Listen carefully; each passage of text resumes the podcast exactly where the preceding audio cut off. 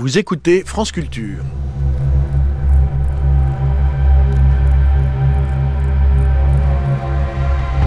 Frankenstein.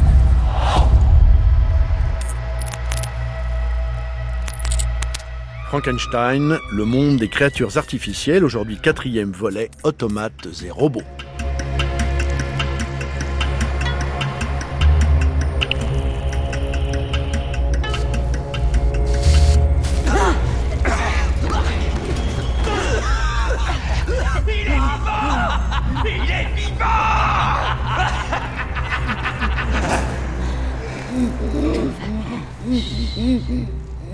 Après le golem, colossale poupée d'argile façonnée et activée par le mystique rabbi de Prague après les Vénus de marbre ou d'ivoire, intéressons-nous aujourd'hui à d'autres créatures, ni de chair ni de terre, mais de fer, tête parlante ou flûtiste, canard ou joueur d'échecs, danseuse ou nouvel animal de compagnie, bienvenue au pays des robots et des automates.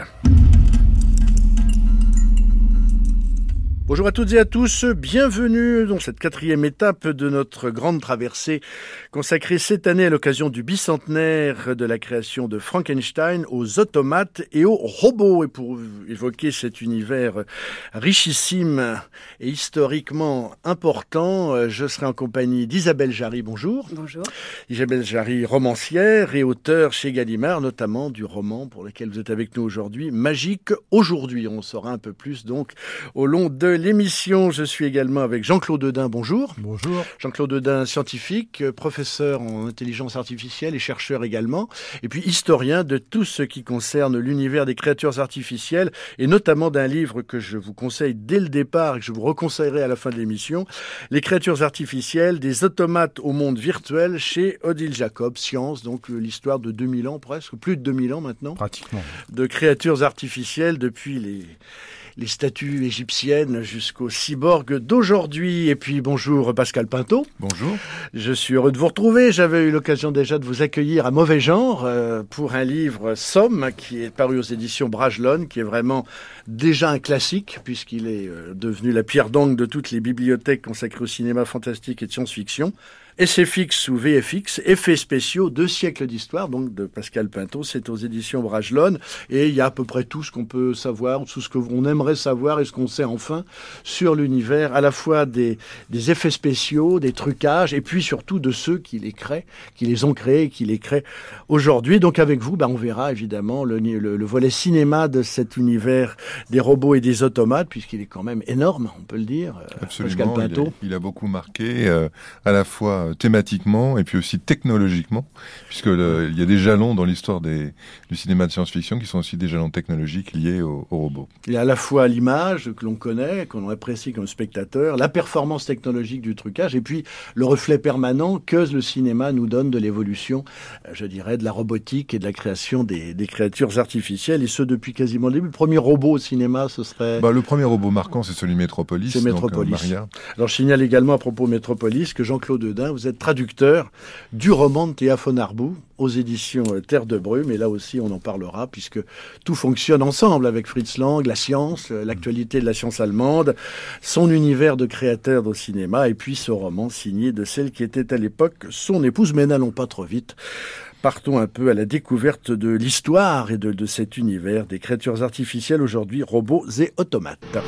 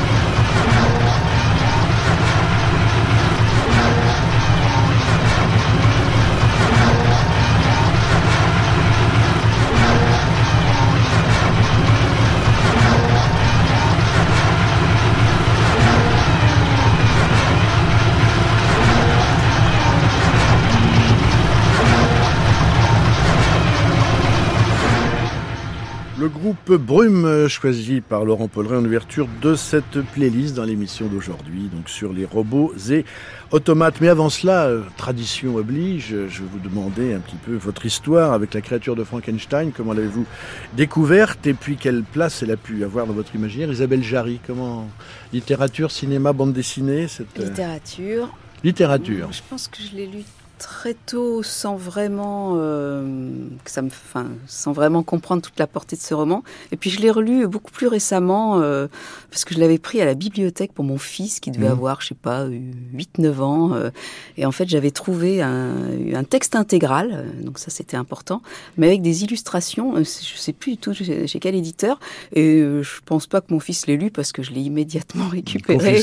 Et c'est moi qui l'ai lu et j'ai redécouvert ce texte avec. Euh, vous dites texte, c'est-à-dire que le cinéma n'a pas eu de part euh, Non, pas vraiment. Boris Karloff. Euh, je l'ai vu, mais j'ai vu bien sûr ce film. Mais ce qui m'intéressait, c'était de revenir vraiment à la source, parce qu'à l'époque, j'étais en train d'établir un corpus d'œuvres romanesques mettant en scène justement des automates, des robots ou des, ou des personnages. augmentés, je ne sais pas comment mhm. dire. Et évidemment, enfin, ce qui m'a vraiment frappé, c'est que Marie Shelley ait eu cette vision euh, si tôt. C'est très impressionnant. 1816, c'était mm. il y a deux siècles. Jean-Claude Dedin. Ah bah, moi, c'est presque l'inverse. C'est le cinéma. c'est euh, évidemment le Boris Karloff, euh, le film de 1931 de James Wells.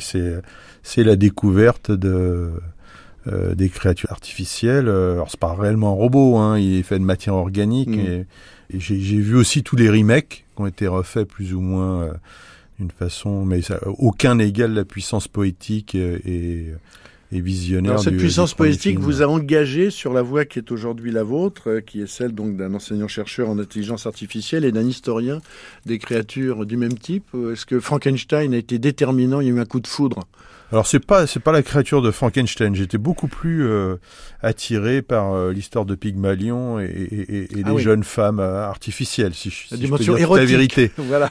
mais mais c'est clair que ça participe énormément à, à notre vision des créatures artificielles et en particulier de ce côté en Occident de malédiction, de transgression et de malédiction, puisque c'est l'archétype Frankenstein de, de, ce type de narration qui est devenu presque un lieu commun aujourd'hui dans ce type d'histoire. Pascal Pinto, alors vous, c'est le cinéma. Boris Karloff, oui, absolument, Boris Karloff, et puis le, le maquillage phénoménal de, de Jack Pierce, qui euh, euh, créé en 1931 avec des outils assez euh, euh primaire, on va dire. on peut rappeler lesquels? Oui, euh, Jacques Pierce utilisait euh, le maquilleur, donc euh, qui travaillait pour les studios Universal, à métamorphoser Boris Karloff avec un mélange de collodion. Le collodion est un liquide qui permet de, de refermer les lèvres d'une plaie sans point de suture. Donc c'est un, il vient de, de l'univers médical et il utilisait donc du collodion liquide et du coton pour construire sur le visage de Boris Karloff son front massif avec ses, ses pinces métalliques puisque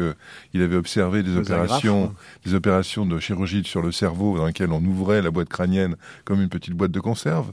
Et donc, c'est la raison pour laquelle il avait pensé à mettre des agrafes métalliques tout au long du pourtour du crâne de, Boris Karloff, et puis aussi ces fameuses électrodes sur les côtés de son cou, qui d'ailleurs, euh, selon Boris Karloff, lui ont laissé des cicatrices pendant de longues années parce que le collodion était facile à poser, mais très difficile à retirer. Donc ça, ça a été pour vous le... Tout à fait. Mais non seulement le premier épisode, celui de 1931, mais aussi La fiancée de Frankenstein, qui est un chef-d'œuvre de poésie euh, surréaliste.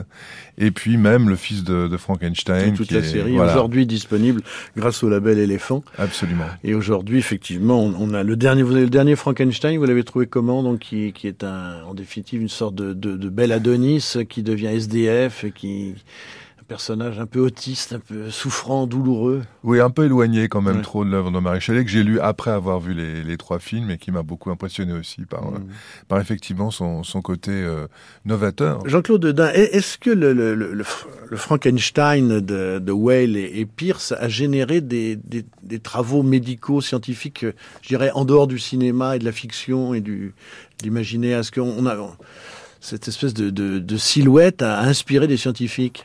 Je pense pas. En fait, il y, a toujours cette boucle étrange, évidemment, entre la science-fiction, le fantastique et la science. Hein. Les deux euh, s'interpénètrent et, et euh, certains projets euh, scientifiques sont s'inspirent parfois de façon assez proche, parfois de manière beaucoup plus éloignée, effectivement, tout cet environnement culturel. Et, et inversement, je pense que les, les romanciers fantastiques et de science-fiction s'inspirent évidemment aujourd'hui des, des avancées, mais comme, comme par le passé, ça, ça, ça, ça s'interpénètre d'une façon.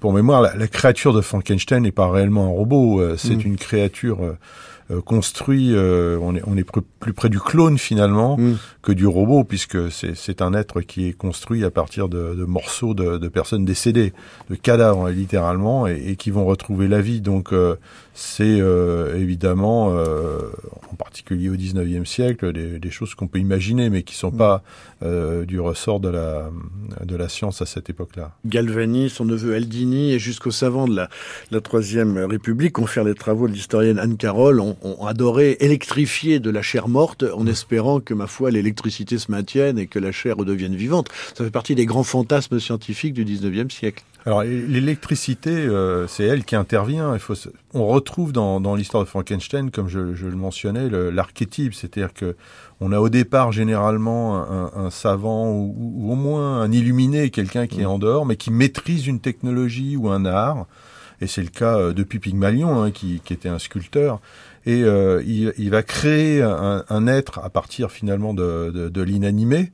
Dans le golem, c'est de la glaise. Euh, bah, Frankenstein, ce sont des morceaux de personnes décédées. Mais euh, dans nos cultures, et, et, je parle là de, de, toutes les cultures du bassin méditerranéen, eh bien, euh, l'homme n'a pas accès à, à, donner la vie, hormis les moyens classiques et naturels, si je puis dire. Et donc, euh, il faut forcément une intervention euh, surnaturelle ou divine. Donc dans les histoires antérieures, c'est plutôt une intervention divine. Dans Pygmalion, c'est Aphrodite qui va aider euh, le pauvre Pygmalion avec sa statue pour lui donner vie.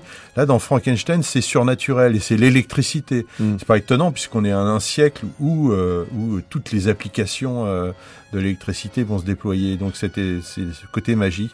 Et comme dans pratiquement toutes ces histoires, comme on est dans une histoire de transgression, puisque seul Dieu peut donner la vie, c'est un interdit du décalogue. Hein. Mmh. Tu ne donneras pas la vie euh, ici-bas à des, à des formes euh, euh, animales ou humaines d'ailleurs. Hein.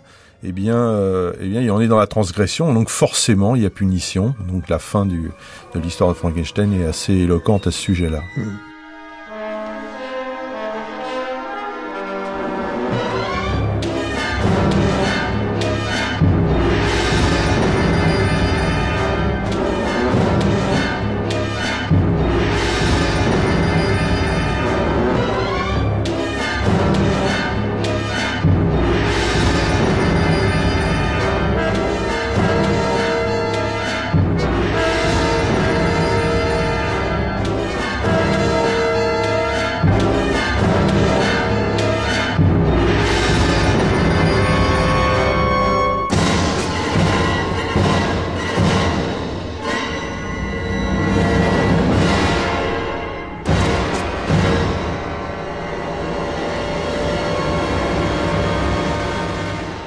Si l'on lit avec attention ce que j'ai fait votre livre sur les créatures artificielles chez Odile Jacob, euh, Jean-Claude Dedin, on se rend compte d'abord de l'archaïsme. Aujourd'hui, on est dans Automates et robots, des origines archaïques quand même de la, plus lointaine antiquité de tout cela, puisque vous nous parlez donc de statues vivantes égyptiennes, de masques articulés. Évidemment, on parle de la mythologie avec les servantes d'or des Sphaistos, les créatures de Prométhée, la jarre de Pandore. Donc dès le départ, il y a euh, ce rêve euh, d'une sorte de mécanique, de mécanisme humain, de, de tentative de, recréer le mouvement de la vie et sous un angle qui est quand même transgressif. C'est-à-dire que cette recréation, à la différence du golem, euh, dont nous parlions hier, qui est un hommage de l'homme à la l'acte créateur de Dieu.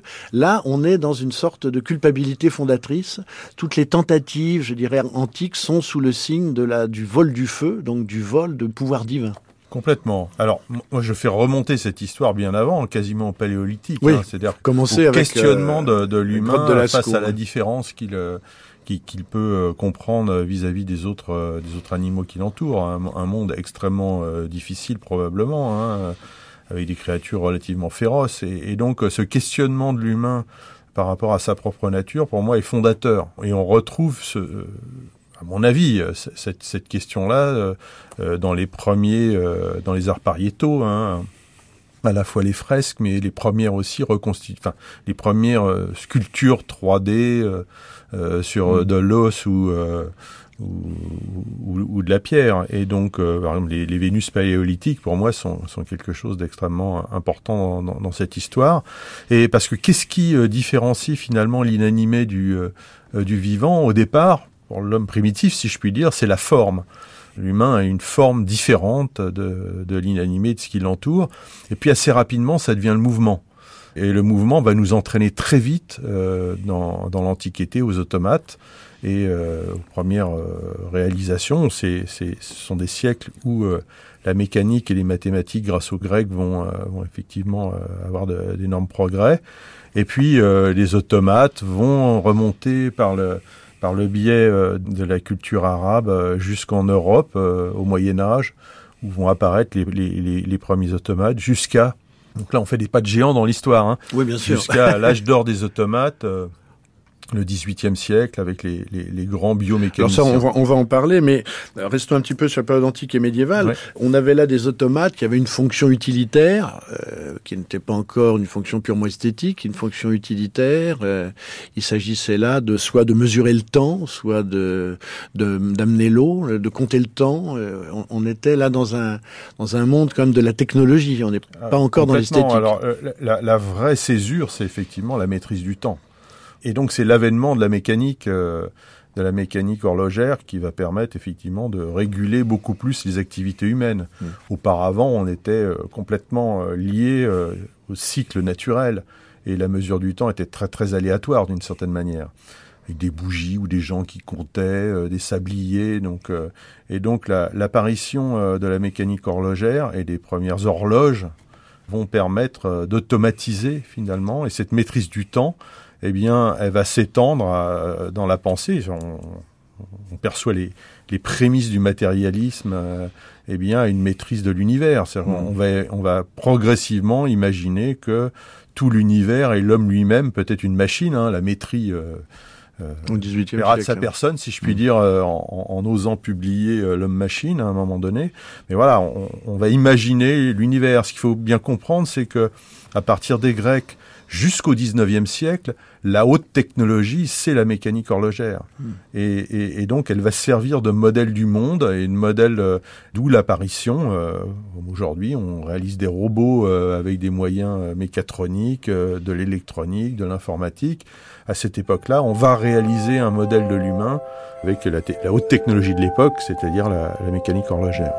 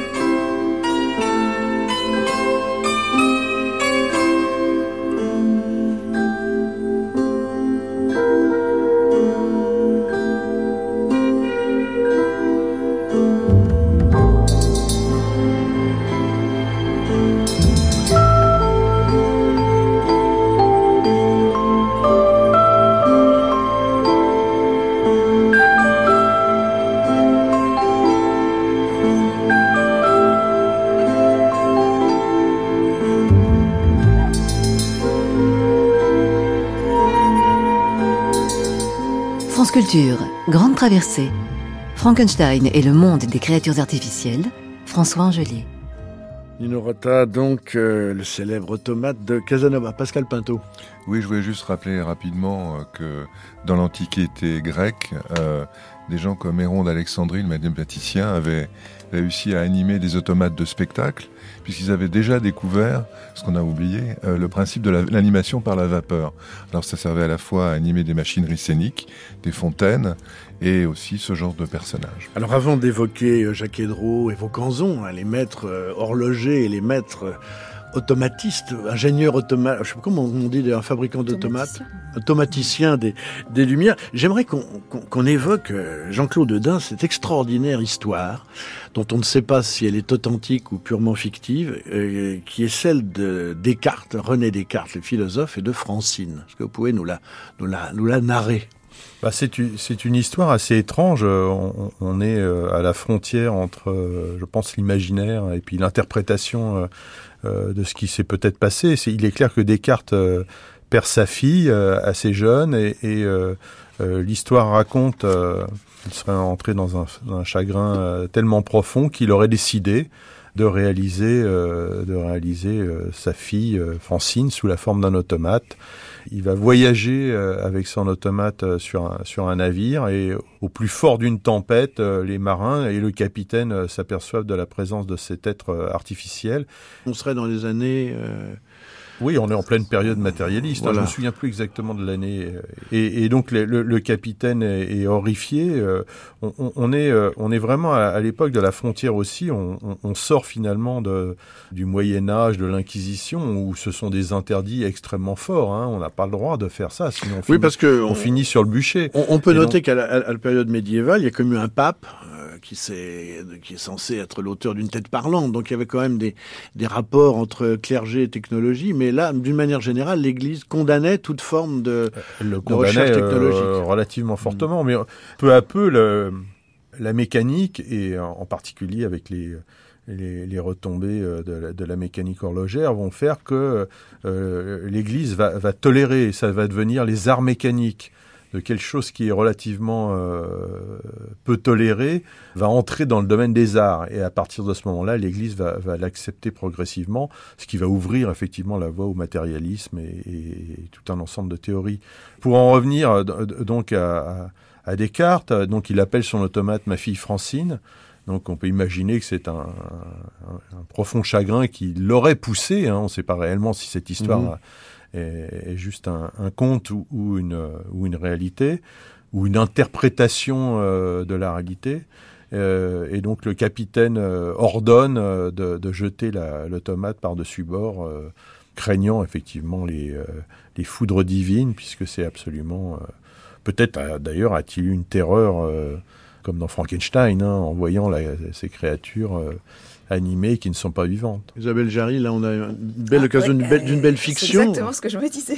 Voilà, il y a une nouvelle affaire extraordinaire sur euh, Descartes et sa fille Francine. Oui, tout à fait, et même un court roman, parce que ça soulève énormément de points hein, qui, euh, qui intéressent à la fois la mm. littérature, la science, euh, les rapports complexes que ces deux disciplines entretiennent, et puis bon, la figure de Descartes, c'est pas mal au centre. Alors ce qui est intéressant, c'est qu'on parle de la, des rapports conflictuels entre, disons, progrès technologique et et je dirais jugement ecclésiastique. Euh, ça n'a pas été le cas pour euh, pour Pascal que vous évoquez. Donc, dans la machine à compter n'a pas été euh, apparemment condamné par l'Église. la, la, pascaline n'est pas la première machine. Il y a, un, Allemand quelques en gros 50 ans avant qui réalise une machine et lui sera persécuté. Il est probablement mort euh, d'ailleurs des suites des persécutions euh, où sa machine a disparu. On a retrouvé que les plans de sa machine. C'est Willem de Chicard, si ma mémoire est, est, bonne. Hein. Et euh, donc on a retrouvé les traces de cette machine, parce que pendant longtemps on a cru que c'était la Pascaline, la, la mhm. première machine à calculer. Il y a eu cette machine avant, et on l'a retrouvée en échange de courrier, euh, en, et, parce qu'elle avait été brûlée. Dans une lettre, oui. euh, et donc euh, Pascal, est Pascal est venu un petit peu après. Il y a eu pas mal de gens qui ont travaillé, et en mm. fait c'est un peu lui qui a, qui a récupéré les fruits du travail de ses prédécesseurs parce qu'il était aussi sûrement beaucoup plus connu. Mais c'est vrai qu'il s'est greffé sur des travaux. Euh, et là, on est, on est relativement jeune. Hein, c'est vraiment. Un... Mais on est toujours dans un registre, je dirais, euh, fonctionnel, c'est utilitaire, c'est-à-dire que cette machine est faite pour améliorer la, le traitement comptable euh, du, des, des, commerçants. Euh, avant, on avait quand même, dans l'Antiquité, toutes les machines qui, qui étaient là pour, qui avaient une fonction. Je veux dire, on n'est pas dans la pure gratuité. Non, c'est clair, beaucoup moins que dans la, la reproduction, euh, je dirais, d'un certain nombre de fonctions humaines. Mais on, on, est quand même dans le même registre, ça se passe au même moment. Mmh. Et euh, un certain nombre de textes de l'époque montrent que cette, euh, cette capacité de calcul est, est au départ éminemment humaine, et donc c'est par là même aussi une, une externalisation, mmh. une on, est euh, beaucoup plus, on est dans la, même mouvance d'une certaine manière, même si euh, la machine à calculer suit, et qui va mener aux ordinateurs suit une démarche euh, parallèle. Oui, puis il y a aussi tout un rapport. enfin, Pascal en particulier a fait aussi des travaux sur l'air, hein, sur avec Torricelli, etc. Mhm. Et on voit quand on s'intéresse un peu à l'histoire de ces de ces disciplines, hein, de la, physique, de la chimie, comment l'Église suit de très très près ses recherches et ses découvertes, parce qu'on est en train de toucher au cœur euh, des phénomènes euh, du vivant aussi. Hein, et, ça, l'Église n'aime pas tellement qu'on décortique euh, cette matière-là, qu'on comprenne comment les nuages se forment, comment notre anatomie fonctionne. tout d'un coup, ça rend les choses beaucoup moins... non, c'est clair. Je, elle va céder peu à peu sur, la, sur la pression, je dirais, des, des avancées scientifiques avec évidemment le XVIIIe siècle, là, le siècle des grands automates, où euh, le premier, euh, Jacques de Vaucanson, va, reprendre quasiment, il y a plusieurs interprétations aux automates qu'il va réaliser, mais l'une d'elles est une démonstration matérialiste, hein, euh, sur laquelle on, va revenir probablement. Voilà, mais justement, l'heure est venue d'en parler maintenant. Donc, après toute la Pascaline et, et, la Francine de Descartes, on va parler effectivement de Vaucanson et de Jacques Hédreau.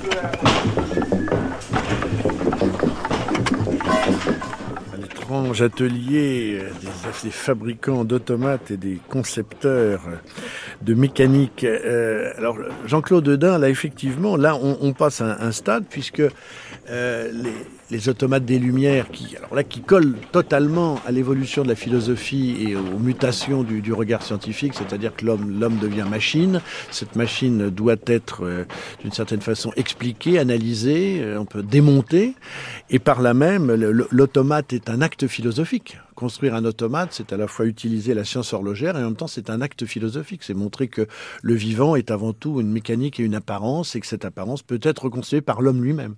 Complètement. Donc le, précurseur euh, le plus connu, en tout cas, est le grenoblois Jacques de Vaucanson hein, dans les années 1750. Euh, et, euh, au départ, a priori, sa première motivation est assez est assez pécuniaire, c'est-à-dire on le dit désargenté, c'est quelqu'un qui mène grande vie et donc il doit il doit réaliser ses automates finalement pour redorer un peu son blason. Et mais derrière cette apparence, il y, a, il y a aussi une démonstration volontaire de vulgarisation du matérialisme, une démonstration que les principales fonctions du corps humain, la respiration, la digestion et, ainsi que d'autres sont des mécanismes et donc euh, ne, font appel à aucune dimension euh, surnaturelle ou, mystique ou, religieuse. Et donc cette démonstration, il, va la faire euh, au départ avec un automate joueur de flûte. où là, c'est de montrer que la respiration finalement est extrêmement importante. Mais au-delà de ça, il y a la démonstration euh, que les arts qu'on attribue comme des comme des choses relativement de haut niveau pour un être humain peuvent être reproduits par mm. une machine mécanique. Et donc c'est c'est de toute façon une démonstration du, du matérialisme et du mécanisme à plusieurs niveaux. Et puis euh, l'engouement pour son premier automate euh, faiblissant, il va en réaliser deux autres, dont le célèbre canard, qui est un peu l'apothéose euh, dans ce contexte-là. Et, et, ces automates vont ensuite parcourir, vont subjuguer les personnes qui vont, qui vont le voir, avec un réalisme euh, saisissant pour l'époque, hein, et ils vont voyager euh, dans l'Europe ensuite, ce qui va contribuer évidemment à redorer sa fortune. Oui, bien sûr. Et, et, à sa notoriété, et qui va le faire nommer, le roi va le nommer ensuite d'ailleurs, pour, j'irais, industrialiser avec voilà, un métier qui va va, où il va reprendre finalement la technologie qu'il a mis au point euh, dans les automates, qui est, euh, qui est à base d'un cylindre euh, sur lequel des picots vont entraîner des, des cames et qui donc vont permettre de, de réaliser des, des, des, comportements. Certains y voient le tout début de l'ordinateur, c'est-à-dire la capacité de, programmer des comportements, alors avec des picots sur un cylindre, donc des, des forcément des, des comportements cycliques mais on est au début de, cette grande aventure que vont reprendre les, les Jacques Rose ensuite. Alors Jacques Rose, justement, parlons-en, c'est la... Bah, c'est le versant, euh, c'est quelques dizaines d'années plus tard, donc on est vraiment à l'époque. Et eux vont réaliser également euh, des grands automates. Euh, ils sont, donc les Jacques Rose, une famille d'horlogers qui va contribuer d'ailleurs fortement à la renommée de la Suisse euh, dans la dans l'horlogerie ensuite, hein, mais il ne fait pas que des. La famille Jacques ne fait pas que des automates. Elle euh, elle réalise des montres, euh, des montres à automates, des cadres à automates. Les Chaux qui les aident, qui est un autre grand biomécanicien, va même réaliser des prothèses. On est au début de à, partir de ces technologies. On est, on est vraiment on, on, touche, le, je dirais, le, le, début de ce qu'on pourrait appeler les cyborgs, hein, l'homme réparé. Mmh. Et, et, et d'un autre côté, ces grands automates euh, euh, la musicienne en particulier euh, et on, peut les voir encore une fois. Autant les, automates de Vaucanson ont disparu. la question, que, sont-ils devenus? A priori, ils, auraient été brûlés dans un incendie en Russie hein, et, on les aurait perdus à partir de ce moment-là. Ils auraient complètement disparu. Reste quelques photos du canard de Vaucanson, des photos qui sont encore visibles au musée du CNAM à Paris, hein, des, photos assez impressionnantes de ce point de vue-là puisque le fond Jacques de Vaucanson est, à l'origine aussi du, musée du CNAM. Donc les automates disparaissent. Par contre, ceux de, des Jacques sont encore visibles à Neuchâtel et, euh, Pascal Pinto. Oui, je voulais juste peut-être qu'on reprécise que le joueur de flûte jouait vraiment de la flûte. Hein, Il jouait vraiment de la voilà. flûte. Et on n'a pas parlé des fonctions du canard parce qu'on est tellement passionné par notre sujet que tout le monde ne sait pas exactement ce que faisait le canard de Vaucanson. Donc... Euh. Oui, le, canard c'est une démonstration de la digestion. Et donc, euh, on pouvait lui, euh, il picorait de la nourriture dans, dans une écuelle et donc, euh, il mettait en scène un, processus digestif pour finir par des excréments. Donc, c'est pas très très poétique cette histoire-là, mm. mais c'était vraiment une démonstration euh, que la digestion était aussi un mécanisme extrêmement. Euh...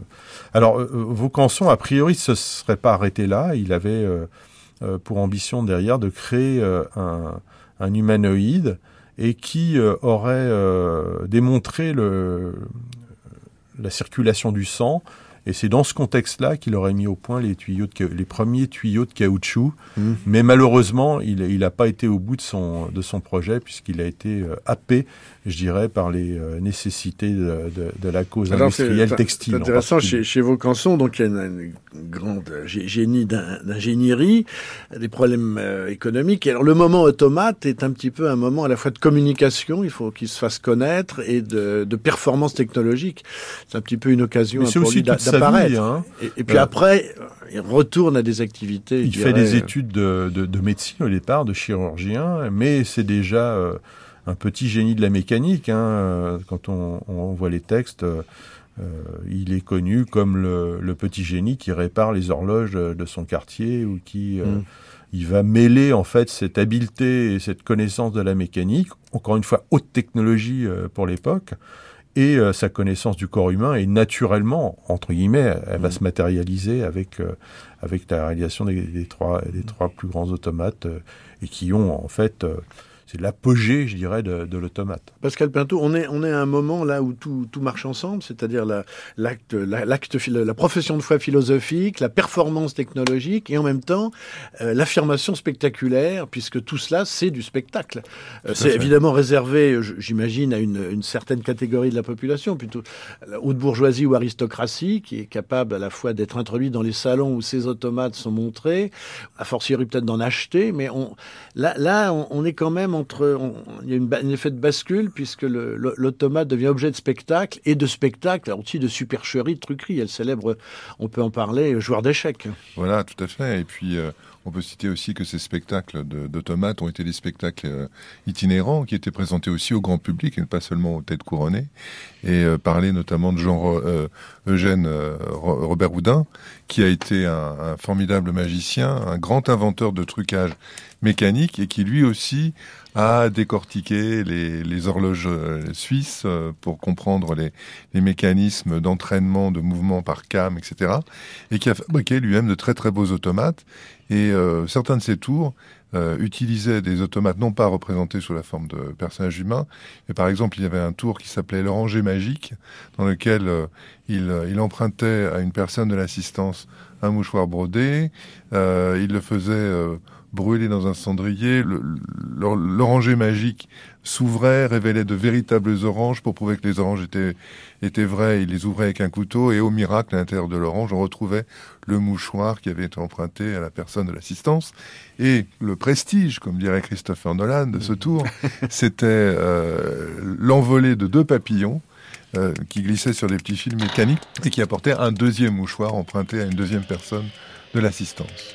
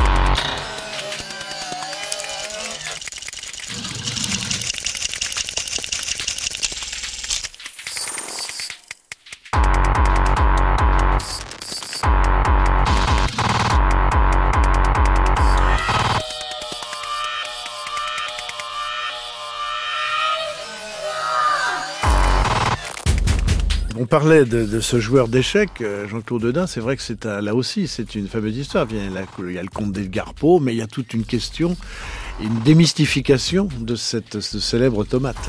Oui, c'est probablement, euh, si on met un petit peu de côté le Jacques de Vaucanson, c'est l'automate le plus connu au monde euh, quand on quand on pose la question au niveau mondial. Et, donc le baron de Kempelen crée crée cet automate joueur d'échecs qui ressemble à un on appelle le turc. Oui, c'est ça, voilà. L'ottoman, un ottoman. Et qui est euh, de taille supérieure à un humain, donc il, est, il, est, construit volontairement pour être relativement imposant et euh, qui trône, si on peut dire, devant devant une table sur lequel euh, un bureau exactement fermé sur lequel il y a, il y a un joueur d'échecs et donc Kempelen s'attaque à la à, euh, ce qui sera ensuite un, un des sujets de l'intelligence artificielle, c'est le, le, le, jeu d'échecs et attire beaucoup de gens puisqu'il dit que son, son joueur d'échecs peut jouer avec n'importe qui et battre à peu près n'importe qui.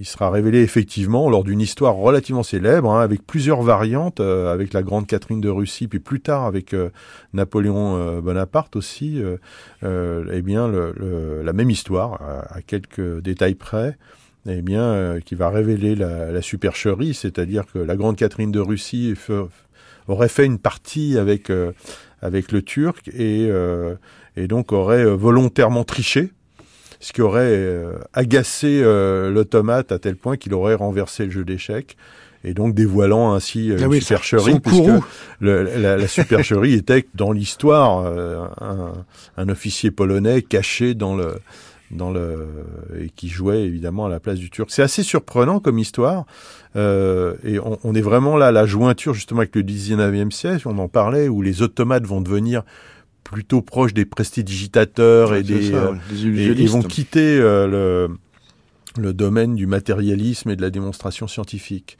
Et donc ça, c'est euh, relativement surprenant du Baron Kempelen, qui était aussi un chercheur, c'est-à-dire mm. qu'il avait euh, mis à part le, le joueur d'échecs, beaucoup travaillé sur, la, la sur les, les, têtes parlantes. Les, mm. des, il a mis au point des mécanismes pour reproduire la voix. Donc c'était pas euh, d'où la crédibilité de son automate aussi quand il l'a présenté. Il n'était pas un jeune, euh, c'était pas une lubie à un moment donné. Il avait beaucoup travaillé dans ces domaines de l'automatisme.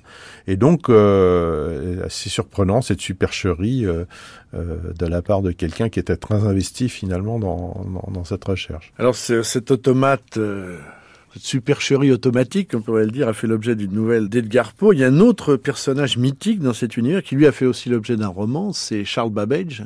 On est euh, dans la lignée la parallèle aux, automates. Hein. Euh, on parlait des machines à calculer mmh. tout à l'heure, et, donc euh, Pascaline et la suite, c'est vraiment un personnage et qui lui va créer pas réellement le vrai, le premier ordinateur au sens où on peut le concevoir aujourd'hui. Il manquait encore un certain nombre de choses, mais c'est le le, grand projet euh, quasiment mégalomane de machine euh, universelle de mmh. calcul, d'ordinateur multifonction, comment, de machine à calculer multifonction qu'il va créer. Euh, Alors on peut donner les dates de Babbage puisque c'est milieu du 19e siècle. Voilà, c'est hein. quand même c'est quand même une, une percée technologique et théorique extraordinaire pour Oui, donc c'est quelqu'un qui qui mène grande vie hein, dans ses, il fait beaucoup de soirées dans ses dans, dans, son salon, on peut croiser euh, ben, Lord Byron, on peut croiser euh, Charles Darwin, on peut croiser la haute société anglaise, hein, scientifique. Et dans ce, euh, dans ce monde-là, le projet de Babbage, qui est un, un, un, inventeur insatiable, hein, il crée énormément de choses. On lui attribue le camping-car, on lui attribue plein de choses relativement originales qui, qui, peuvent faire sourire maintenant. Mais à l'époque, on est en pleine explosion en termes d'inventivité et, et de technologie. Et donc son grand projet, c'est de réaliser une machine euh, qui soit capable de réaliser les tables de calcul pour l'artillerie, puisque c'est un grand problème euh, de euh, d'être efficace quand on tire avec des canons pour atteindre sa cible. et donc il crée une, un, premier projet de machine à, à, différence avec un, un système de, de, calcul entièrement mécanique en base 10, c'est-à-dire d'une complexité de calcul. Aujourd'hui, on utilise des machines binaires, donc d'une certaine manière plus simple à réaliser quand on a deux états que quand on en a 10. Eh bien, la Pascaline aussi était une mmh. machine euh, qui, qui, fonctionnait en base 10, et mais là avec une euh, effectivement une ambition euh, extrêmement importante. Il n'ira pas au bout de son projet puisque entre temps, qui est financé quand même par la couronne anglaise, puisqu'entre temps il a une nouvelle idée encore plus grandiose qui va être la machine analytique qui va faire en fait sa, sa renommée et qui ne finira pas non plus. Donc c'est l'histoire aussi euh, dramatique d'une d'une succession de projets euh, qui sont modifiés sans cesse, avec des problèmes de financement puisqu'elle coûtait énormément cher cette machine. Et à chaque fois, il a de nouvelles idées mmh. et donc il a énormément de mal à, à stabiliser son projet. Et il est aidé euh, par Lady Lovelace, Ada de son prénom, qui est euh, considérée comme la, première personne ayant programmé un ordinateur mmh. Et qui était, euh, euh, si je me souviens bien, la sœur de, Lord Byron. De, Byron. Alors, vous, vous, évoquiez là, effectivement, bon, on, évoque Vaucanson, Jacques Hédreau, on note aussi que les rois, notamment je crois Louis XVI, avaient refusé un, concept de mitrailleuse, une sorte de proto-mitrailleuse, de mousquet simultané, de feu roulant comme ça. Par contre, là, on évoque Babbage avec euh, le, règlement des, tirs d'artillerie, euh, la guerre s'invite dans le débat, si j'ose j'ose dire, de plus en plus, le problème va être que cette technologie, l'automatisation, se perfectionnant, intéresse de plus en plus les militaires. Et là, la guerre s'invite dans le débat. Donc, euh, Babbage avec l'artillerie, euh, Wiener, ça sera bientôt la cybernétique, c'était le règlement, le réglage aussi d'une DCA. Euh, Turing, la, machine Enigma pendant la guerre, le décodage, arrivé à percer le fonctionnement de cette machine à décoder inventée par les nazis, qui, qui d'ailleurs qui complexifiait régulièrement de manière à déjouer la riposte, euh, je dirais théorique et euh, de, des alliés. Donc là, là, il y a quand même sur les, la fin du 19e et tout le 20e siècle une sorte de de péril permanent, de détournement, on peut le dire, des, des trouvailles en matière d'automatisme par, par le, je dirais, le, le monde militaire. Oui, enfin ça fait partie des applications qui vont qui vont euh, envisager pour les avancées euh, qui deviennent relativement notables. C'est pas aussi euh, aussi récent dans l'histoire. Déjà au Moyen Âge, on, on parlait de d'automates combattants, de gardiens aux portes des châteaux. Hein. La légende arthurienne en possède quelques-uns. Léonard de Vinci aurait aussi créé un androïde qui ressemble à un chevalier probablement pour parader, hein, mais mais, mais, c'est un chevalier armé quand même. Donc euh, c'est, euh, il a été lui-même euh, à l'origine d'un certain nombre de machines ah bah oui, qui sont un ingénieur militaire. On, est donc je dirais pas que c'est une d'un seul coup une, une mainmise du militaire sur ça existait déjà, c'était déjà des, des pensées. Je pense que ça se concrétise en termes d'application à cette époque-là.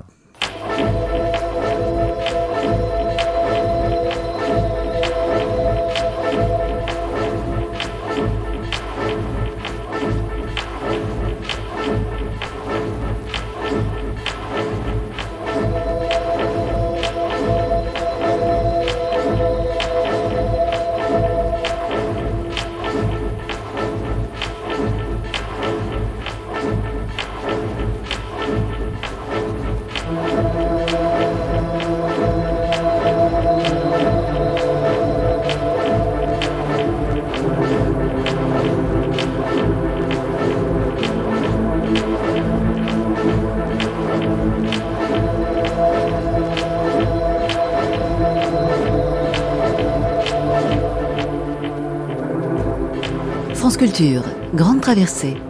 Frankenstein et le monde des créatures artificielles. François Angelier.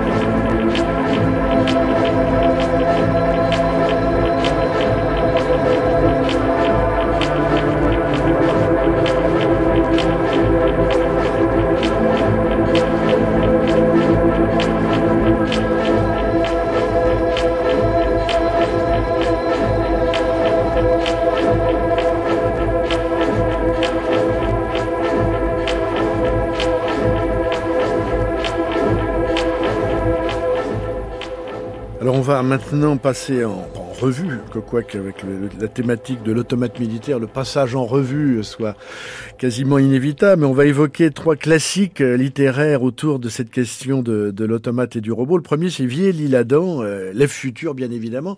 Euh, Jean-Claude Dedin, là, euh, d'accord, il y a, cette grande rêverie de, de Villiers, qui lui n'est pas un scientifique, qui est un, une sorte de, catholique hegelien, un petit peu proche de Huysmans et de Léon Blois, un grand conteur, un homme d'ailleurs qui a eu des intuitions fulgurantes sur l'époque à venir, puisqu'il a, il y a dans les contes cruels, il y a la figure du bourgeois, le tribunal bonhommé, puis la figure aussi éventuellement de la publicité. Il y a, il y a, chez Villiers une sorte de vision un petit peu d'anticipation noire, et euh, notamment dans l'Ef futur, on, peut rapidement euh, résumer le, le, texte, Jean-Claude Dedin. Il faut lire absolument le roman, hein, qui, est, qui, est, qui est vraiment le premier roman euh, sur, sur, la, sur la créature artificielle la femme fatale euh, androïde, euh, qui inspirera d'ailleurs, je pense, beaucoup euh, Théa Arbou par la suite hein, dans pour Metropolis. donc c'est vraiment le premier roman, puisqu'à cette époque-là, encore une fois, on, on est dans, dans, un mouvement romantique où presque tous les grands auteurs vont, vont, vont se commettre, si je puis dire, autour des automates, à commencer par Hoffman, mais il n'est pas le seul. ensuite, on a même on a Mérimée avec la Vénus d'île. Alors c'est pas réellement un automate, c'est une, une, statue vivante, mais on, on, est dans la, on est dans la même lignée. Euh, Edgar Poe, bien sûr, euh, et puis on a parlé de Frankenstein, Marie Shelley, etc. Et donc le, le donc c'est 20 ans après euh, Marie Shelley, donc euh, il s'est passé un, un, petit peu de temps. Et donc, mais c'est le c'est le c'est le premier véritable androïde mécanique, alors que le monstre de Frankenstein était une créature euh, construite à partir de, élaborée à partir de, de parties du corps. Là, on est, euh, on est dans un automate qui reproduit euh, une, femme, une femme plutôt relativement aguichante, si je puis dire, mais aussi avec des facettes inquiétantes hein, qu'on retrouve dans le texte. On est, on est vraiment dans le fantastique, avec la, la limite entre le entre la description, je dirais, euh, quasi euh, scientifique et qui est extrapolée à un tel point qu'elle en devient presque poétique, puisque la machine est d'une complexité telle que elle devient euh, presque mythologique ou. Euh, on va, Je crois que ce qu'on peut dire aussi, c'est quand même que dans le roman, il y a une créature. Enfin, le personnage principal, c'est le physicien Edison.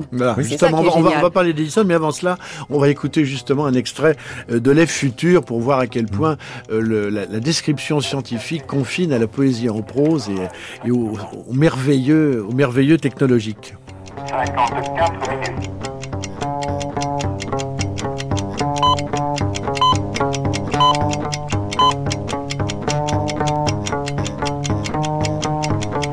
53 minutes, 40 secondes. Cette étincelle, léguée par Prométhée, qui court, dompté autour de cette baguette vraiment magique, produit la respiration en impressionnant cet aimant situé verticalement entre les deux seins et qui attire à lui cette lame de nickel annexée à cette éponge d'acier laquelle, à chaque instant, revient à sa place à cause de l'interposition régulière de cet isolateur.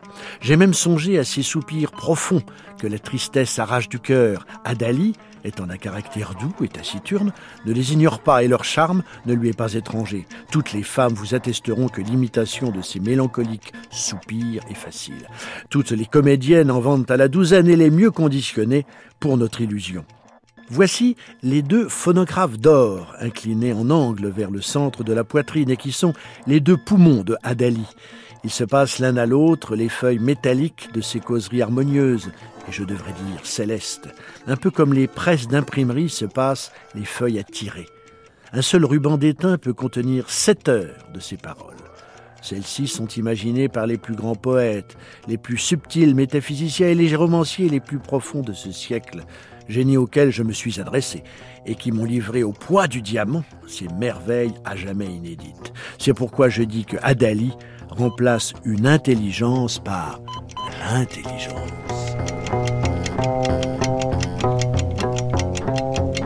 Quatrième stop, il sera exactement 54 minutes.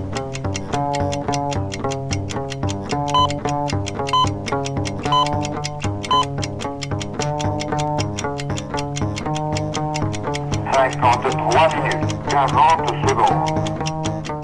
Voilà un extrait de Les Futurs de Vielle l'Isle-Adam, Isabelle Jarry, euh, roman effectivement basé sur la, la magie érotique et le, le, le, fantasme technologique de la, de la femme robot, mais surtout sur la figure d'Edison qui fait figure à cette époque de véritable mythe scientifique, qui est déjà de son vivant un personnage de légende. Et renforcé par euh, ce, ce, rôle très important qu'il joue dans le roman de Villiers d'Isle-Adam, puisque s'il en est le personnage principal.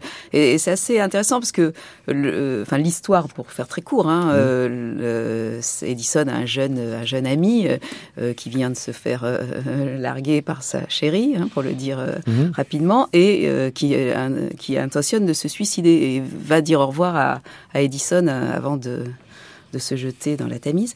Et Edison lui dit attends, attends, attends j'ai quelque chose pour toi. Ne te tue pas tout de suite. Je suis en train de faire. J'ai un, j'ai un petit projet là et ça pourrait t'intéresser. Et en gros, il lui propose de remplacer son amoureuse perdue par une femme qui sera bien plus, qui sera beaucoup plus belle, euh, bien plus intelligente et qui répondra non seulement à tous ses fantasmes, mais au ça c'est pas l'intelligence, c'est le fantasme universel de la femme. Et euh, on assiste à la création par Edison de ce personnage euh, euh, tout à fait séduisant, hein, d'ailleurs, de, de, Adali.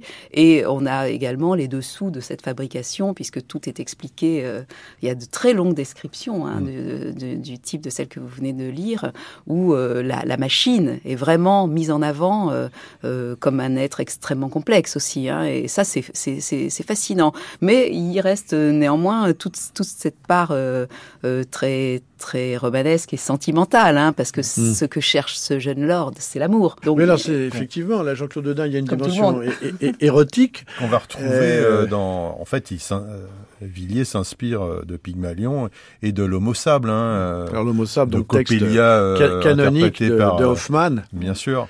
Et, justement, le, c'est la figure de la poupée qui, qui subjugue et qui, qui illusionne. Et qui va remplacer un amour déçu. Euh, et qu'on va retrouver aussi dans, dans, dans Métropolis euh, avec Maria et mm. enfin Futura, le robot, le robot Métropolis, puisque en fait, il, le robot, euh, il est construit dans Métropolis par Rotwang et, et, et, qui, en, mémoire d'un d'un amour déçu, qui est elle, voilà, on, retrouve euh, cette euh, volonté de recréer un être cher ou quelqu'un d'aimé euh, sous une forme androïde. Alors, euh, on va faire un bond, un bond dans le temps, 1920, après la Première Guerre mondiale. Donc, la technologie, effectivement, a, fait ses preuves, si j'ose dire. Et la désillusion est amère. Et là, un texte absolument clé, à la fois parce que le mot de robot y est inventé, mhm. et parce qu'il euh, il, prévient de façon euh, très, très ferme et, très visionnaire de l'avenir possible de la, de la, de la folie technologique. C'est le ROUR, Rossum's Universal Robots de Karel Le robot universel de Rossum de Capek oui, c'est une, pièce qui marque vraiment la césure entre les automates et le robot. On quitte réellement, on est déjà au tout début du XXe euh, siècle, mais évidemment, c'est la première fois qu'on utilise le terme euh, robot, un terme slave euh, qu'on retrouve dans toutes les langues slaves, qui veut dire travail forcé, esclave. Et, mais c'est aussi la première histoire où on passe finalement de la créature maudite, hein, du, savant qui crée une créature maudite et qui va euh, se retourner euh, contre ce créateur euh, dans la plupart des histoires, comme dans Frankenstein par exemple. Mais également là, le, point important, c'est que Karel Capek va hisser ce type d'histoire à l'échelon de, l'humanité. C'est-à-dire là, il crée pas simplement un robot ou, un monstre de Frankenstein, il va créer un ensemble de machines qui sont là pour nous décharger du travail mais euh, évidemment, euh, les esclaves sont amenés à se révolter et donc euh, tout ça va finir dans, dans l'extinction de l'humanité. Il restera plus qu'un humain à la fin, gardé un petit peu comme une relique d'une certaine manière. Et donc c'est le premier à finalement mettre en scène, au sens propre et figuré, hein, le, la révolte des machines, le, la révolte des robots, à une échelle, une échelle qui est plus simplement un monstre dans un coin, mmh. mais à, l'échelle de l'humanité.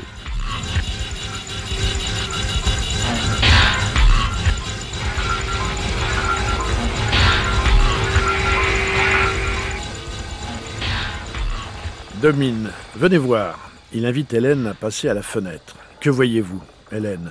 Des maçons? Domine, ce sont des robots. Tous nos ouvriers sont des robots. Et là-bas, que voyez-vous? Un bureau. Domine, c'est la comptabilité. Et là, Hélène. Et là, il y a beaucoup d'employés. Domine, ce sont des robots. Tous nos employés sont des robots. Vous verrez les ateliers. On entend les sirènes d'une usine. Domine, il est midi. Les robots ne savent pas à quel moment on doit arrêter de travailler. À deux heures, je vous montrerai les pétrins. Hélène, quels pétrins Domine sèchement. Les cuves où ont été malaxées la pâte pour mille robots à la fois. Puis il y a des pétrins à foie, à cerveau, etc. Je vous montrerai aussi l'atelier des os et la filature. Hélène, quelle filature? Domine la filature de nerfs de veine, la filature où on déroule des kilomètres et des kilomètres de tubes digestifs, puis cela passe aux ateliers d'assemblage. Vous savez, c'est comme une chaîne de production de voitures. Chaque ouvrier place une pièce et ça passe à l'autre ouvrier, puis au troisième, et ainsi jusqu'à la fin. C'est le plus intéressant à voir. Ensuite, le produit va au séchoir et au dépôt où on le laisse travailler. Comment? Il travaille déjà au dépôt? Non, je me suis mal exprimé. Il travaille comme travaille le bois de nouveaux meubles, par exemple. Il s'habitue à leur existence. Comment dirais-je? Leurs organes se cicatrisent, certains organes se mettent encore en place. Vous comprenez? Il faut laisser un peu de temps à leur évolution naturelle, et en attendant, on les charge.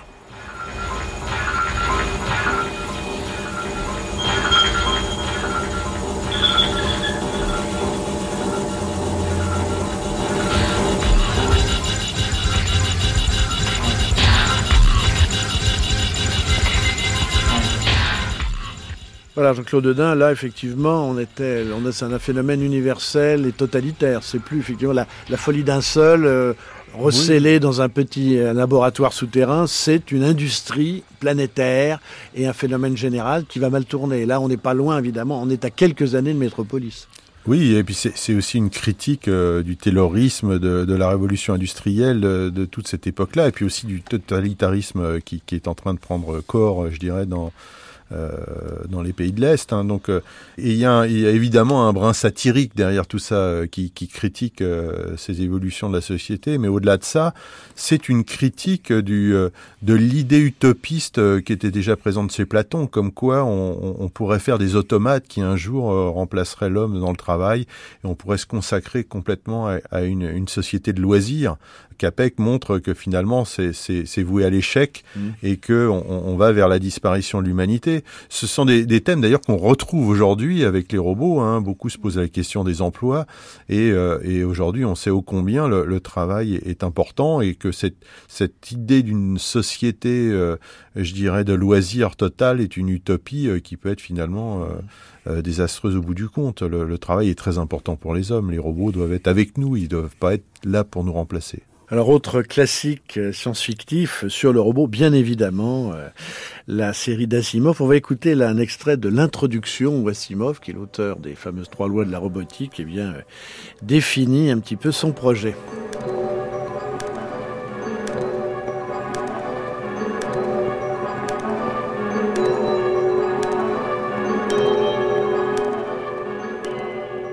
Considérons un robot simplement comme un dispositif de plus. Il ne constitue pas une invasion sacrilège du domaine du Tout-Puissant, ni plus ni moins que le premier appareil venu.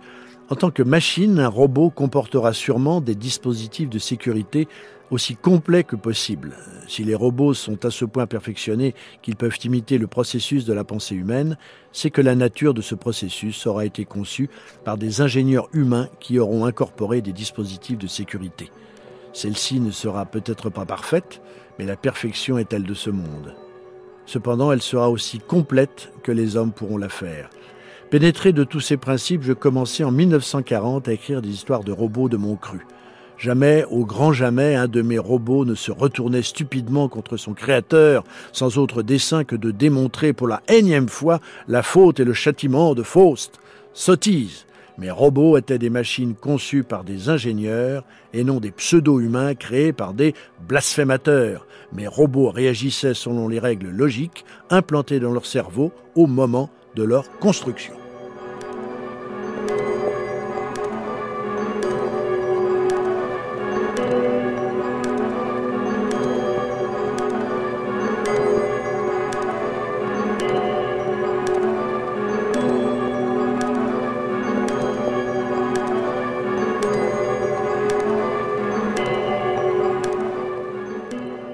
Voilà un extrait de la préface du cycle des robots d'Isaac Asimov. Isabelle Jarry, là le ton change. On n'est plus dans la prophétie euh, millénariste de la conquête du monde par les machines, de l'asservissement de l'humanité par les robots déchaînés. Là, au contraire, on dit bon ben voilà, on va faire, on va mettre en place des robots qui savent se, conduire et qui sont intégrés.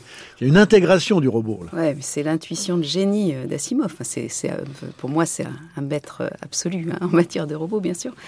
Mais ce qui, ce qui est, enfin, ces lois de la robotique qui sont encore euh, très, euh, enfin, on, s'y réfère encore beaucoup. Hein. Euh, c'est vraiment un, coup de génie parce que ça, ça oblitère totalement cet aspect maléfique justement de la créature créée par un démiurge, etc. Mmh. Et là, on, on cherche tout d'un coup l'altérité, c'est-à-dire qu'on a affaire à quelqu'un d'autre. C'est pas un être humain, mais c'est pas non plus. Euh, c'est une production humaine, et en même temps, on cherche à établir une relation. Euh, et dans toutes les nouvelles d'Asimov, c'est vraiment au cœur de ces, enfin, cette interaction permanente bénéfique, enfin, euh, qui n'a pas ce, justement cette composante euh, tragique euh, comme on peut voir dans RUR ou même dans Frankenstein, bien sûr. Et là, on, je pense qu'Asimov est le premier à avoir vraiment anticipé un monde humain où pouvaient circuler librement, justement, on n'a plus affaire à des esclaves, hein, librement des robots. qui seraient à la fois nos assistants, nos alliés, même s'ils ont des aspirations pour certains hein, euh, à une mmh. émancipation, ça c'est certain. Jean-Claude Dedin je suis entièrement d'accord. Yazimov, c'est la rupture avec ces histoires. D'autant plus que lui est un scientifique. Ce qui n'est pas le cas de Chapek, qui est un moraliste euh, mmh. voltairien, qui n'est pas le cas de Villiers-Adam, qui est un catholique visionnaire, euh, un mystique, euh, et d'Hoffmann, qui est un, qui est un, musicien et, un philosophe. Asimov est un scientifique. Est un scientifique, mais qui très tôt, en fait, il, il, il va être un scientifique au début, mais très vite, euh, il, il, va partir dans, dans le domaine de la, de la, littérature et de la littérature de science-fiction en particulier, pour revenir finalement à un moment donné à la science. Donc c'est un, un, auteur euh, excessivement prolifique. Hein, euh, c'est un très bon écrivain. Près de 500 romans, essais et ouvrages de vulgarisation. de fondation. C'est probablement l'un des auteurs, tout confondu, les plus prolifiques qui ait jamais existé et connu évidemment pour ses deux grands euh, sagas de science-fiction euh, sur les robots d'une part, puis Fondation, euh, d'autre part. Et effectivement, il y a une rupture avec cette vision faustienne de la créature et, et, et, des interdits bibliques, où là, le robot est une machine euh, évidemment d'apparence humaine, hein, mais qui euh, et, ce qui va l'intéresser, c'est les relations entre l'humain et, et, cette altérité, comme on a dit. Et euh, évidemment les, les, trois lois d'Asimov, les mm. plus connues, qui sont là à la fois pour garantir dans ces histoires, le, j'irais la, la sauvegarde des humains, mais aussi c'est en tant que scientifique, il, connaît les travaux de Gödel, euh, du théorème d'incomplétude. Il mhm. sait que les, règles formelles euh, peuvent pas être euh, universelles et que donc il va se servir de ces trois lois pour bâtir ses intrigues euh, en, se missant entre les règles pour montrer que eh bien euh, c'est pas aussi évident euh, qu'il n'y paraît à première vue et donc c'est de ce point de vue-là extrêmement intéressant. Au-delà de ça, les trois lois, on, peut reconnaître un peu certains des commandements bibliques. Hein. La première loi, c'est tu, ne tueras point d'une mmh. certaine manière, et c'est aussi un peu à l'instar de Marie Shelley. Ces trois lois qui régissent un peu les comportements du robot par rapport à son créateur. le code civil du. voilà, qui ne doit pas mettre en péril la, la personne de son créateur et qui ne doit pas répondre à des ordres qui aboutiraient aussi à ce résultat. Etc. Et qui doit sauvegarder en troisième. En fait, la première loi, c'est euh, euh, tu ne mettras pas en danger le, euh, un, un, humain. Deuxième loi, tu lui obéiras à condition que cette que ça ne mette pas en, en, péril la première loi. et la troisième loi, tu, tu sauvegarderas toi-même d'une certaine manière si ça, si ça ne met pas en péril les deux premières lois. Euh, on s'aperçoit effectivement que même euh, euh, donc Asimov dit que ces lois sont intimement programmées de façon la plus au plus bas niveau de la machine pour leur donner un caractère inviolable et justement il va montrer que c'est pas aussi évident et que quand même il peut, il, peut se passer des choses.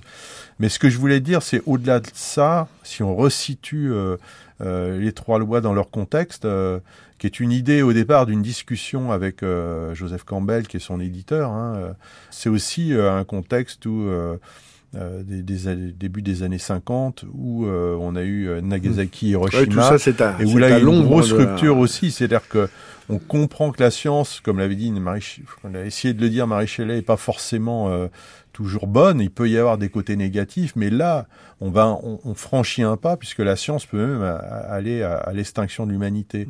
Donc, euh, pour moi, les trois lois, c'est aussi presque un code déontologique pour le scientifique. C'est euh, pas simplement des trois lois pour les robots. Si on les interprète, c'est euh, tu ne feras mmh. pas quelque chose qui, qui aille à, contre l'homme, etc. Si on redéroule les trois lois.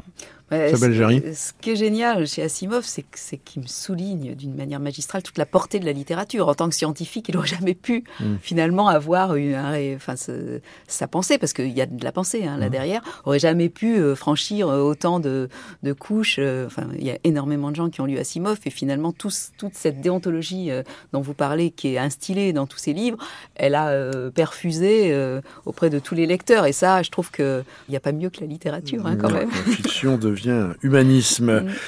Eh bien, justement, des robots intégrés à la société et la, le, robot comme ami et compagnon, ben, c'est ce que l'on peut observer dans Magique aujourd'hui, donc votre roman Isabelle Jarry paru chez Gallimard, dont nous allons parler maintenant.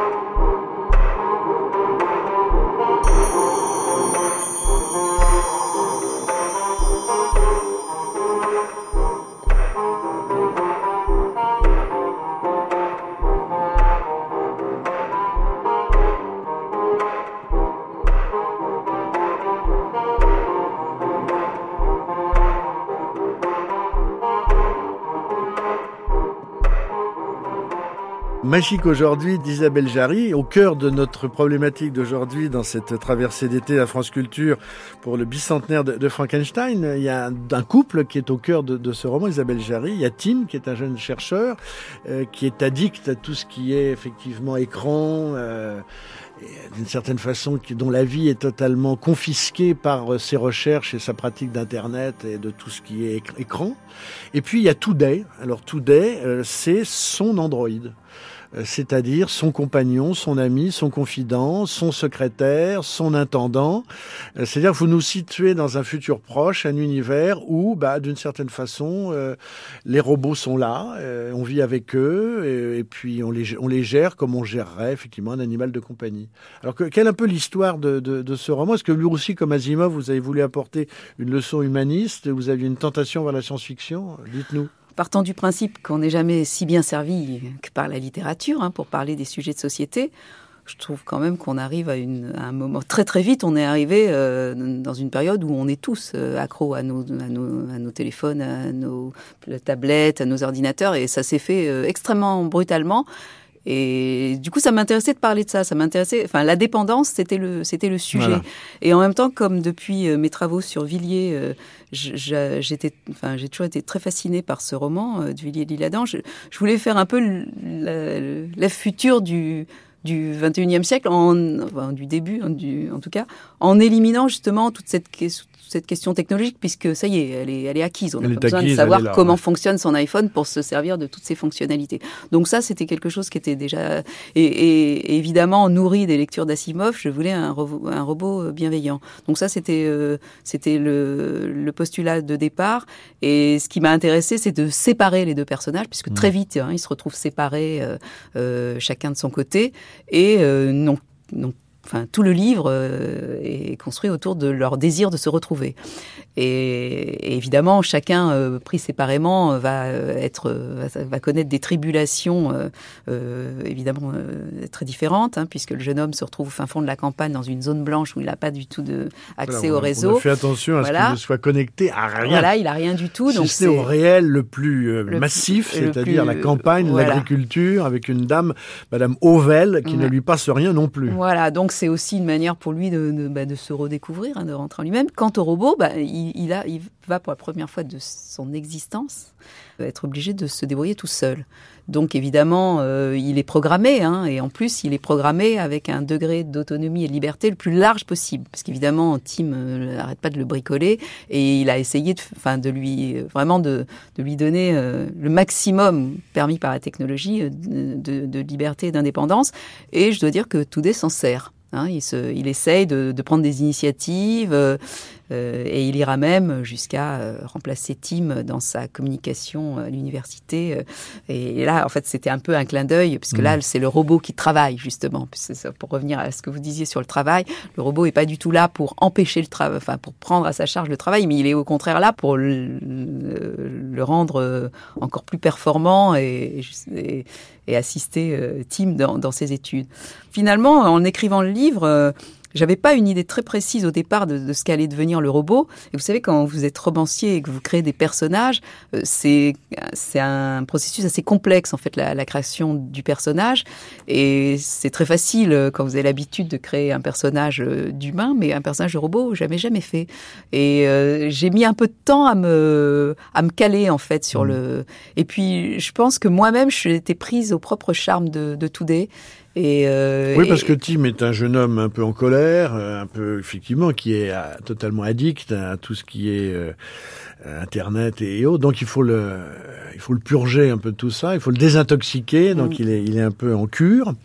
Et, il reste robot tout seul. Et c'est là où, à mon avis, on va avoir ça avec le cinéma aussi, pas dans tous les robots, mais dans certains cette machine devient extraordinairement émouvante puisqu'elle devient le symbole un peu comme un, je sais pas, on imagine un enfant handicapé comme un enfant, qui, se retrouverait seul, un chien abandonné. Enfin, je veux dire, le robot qui est quand même un objet, un artefact, un objet technologique de haute performance, se renverse dans sa, sa, sa, nature et devient brusquement le symbole de tout ce qu'il y a de plus désarmant, de plus désarmé, de plus fragile et de plus euh, touchant. Mm. C'est très étrange ce phénomène. Oui, alors très curieusement, je m'en suis pas rendu compte euh, en écrivant le livre. Bon, j'avais évidemment l'intention d'en faire un personnage sympathique, mais je me rendais pas compte à quel point il allait toucher les lecteurs, mais d'une manière mais enfin, euh, vraiment émotionnellement. C'est-à-dire qu'on s'y attache. Parce qu'à un moment, il est attaqué par un chien. Ah, moment, il, part sur mm. l'autoroute. Alors, il ne sait, pas, il, sait plus trop où il va. Parce que, enfin, il part dans la ville puisqu'il n'a a mm. plus son, son tuteur. Euh, et il lui arrive des affaires. Il est recueilli par une dame. Il est enlevé par une dame. Il est enlevé hein, par une dame. Par, oui, parce qu'effectivement, il est. qui a l'intention de se servir de lui, justement. Qui veut servir de lui, mais il réussit à s'échapper. Il repart. Enfin, c'est très étrange, cette, cette, euh, ce statut de, ce robot. et on s'inquiète beaucoup pour lui, en fait, euh, parce qu'on se dit que ça va mal se terminer, euh, justement, et euh, ce qui n'est pas le cas.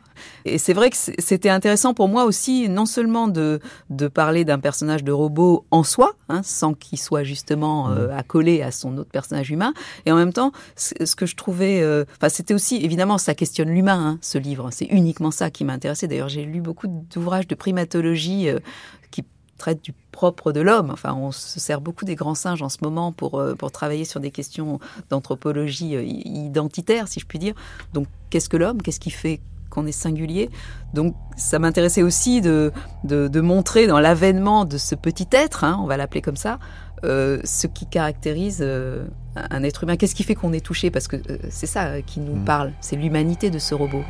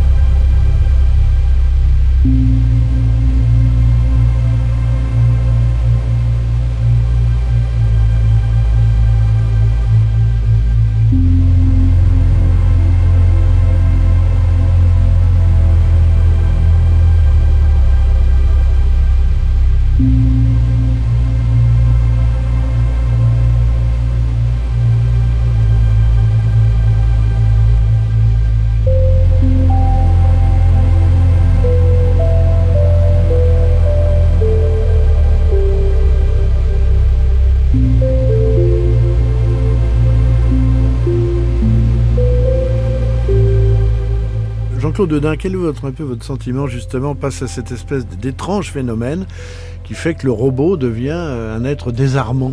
On touche à et touchant. on touche à, à la fois euh, quand on pose la question au grand public, mais pas simplement au grand public, quelle est la différence entre la machine et le et, un robot euh, et un humain, c'est très vite on en vient aux émotions. La machine ne serait pas capable de ressentir des émotions, alors que l'humain, euh, l'émotion euh, est, au cœur. Et il y a quelque chose de vrai là-dedans. Pas aller dans, dans aujourd'hui. Est-ce qu'un robot est capable de ressentir des émotions? On est capable aujourd'hui avec la technologie de, de, percevoir et de comprendre les émotions d'un humain. on est capable également d'exprimer d'une façon relativement performantes les émotions sur un, sur un artefact, sur un robot ou sur une créature virtuelle. Par contre, ressentir les émotions euh, réellement, euh, ça c'est quelque chose qui reste euh, profondément humain et organique. Et donc toutes les machines qui vont sur cette dans cette tendance vont nous émouvoir. on parlait de la primatologie et, des grands chimpanzés. C'est clair que nous sommes nous-mêmes des êtres euh, évolués sociaux. C'est câblé dans notre ADN d'une certaine manière, dans notre évolution, que on projette naturellement mm. nos comportements euh, sur ce qui nous entoure.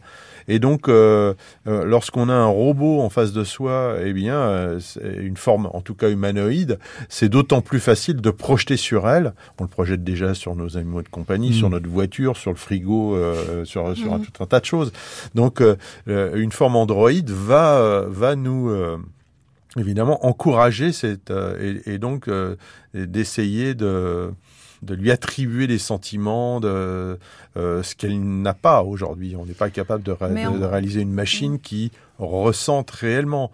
Une machine aujourd'hui, pour elle, je le dis souvent, la douleur, ça n'a aucun sens. Hein, Donc, par exemple. Mais d'ailleurs, mon personnage le dit, à un moment, ah il retrouve les parents et, et elle, elle, lui, la maman de Tim lui dit, mais tu sais ce que c'est que la peur? Et il dit ouais, je sais ce que c'est, mais je ne sais pas quand il faut la ressentir. Oui, c'est ça. Tout, tout, tout doit être programmé. Il sait ce que c'est que la peur, mais euh, quand est-ce qu'on l'éprouve Ça, il ne sait pas. Mais en fait, euh, c'est intéressant ce que vous dites par rapport à la projection. Je crois que c'est vraiment comme ça que ça se passe. C'est-à-dire qu'en fait, même si la machine ne ressent pas d'émotion, la projection fonctionne de la même manière. Mmh. Euh, l'armée américaine, euh, qui utilise des robots, entre autres pour le déminage, s'est trouvée confrontée à un problème qui est évidemment totalement inattendu, que vous connaissez sans doute, qui est le fait que les, les unités de démineurs ont tellement peur pour la machine qui va, sous leurs yeux, à quelques dizaines de mètres, déminer, il est arrivé que des officiers refusent ou aillent s'interposer, au risque de, au péril de sa vie, hein, parce qu'ils ne supportaient pas l'idée que sa machine allait euh, exploser avec la bombe.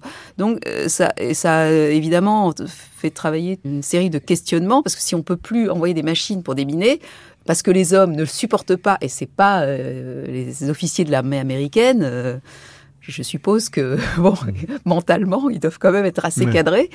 Eh ben, euh, ça leur était insupportable, à tel point qu'il fallait ouvrir des cellules euh, psychologiques. Euh. Pascal Pinto Oui, on peut, on, peut aussi remarquer que dans le, cinéma de science-fiction, il y a une ambiguïté par rapport à la forme androïde. C'est-à-dire que bien souvent, on est dans ce qu'on appelle l'uncanny valley, c'est-à-dire cette espèce d'étrangeté qui inquiète euh, quand un androïde est trop proche de l'humain. Mais par contre, quand il a, quand il propose une version simplifiée de la silhouette humaine, on peut davantage se projeter.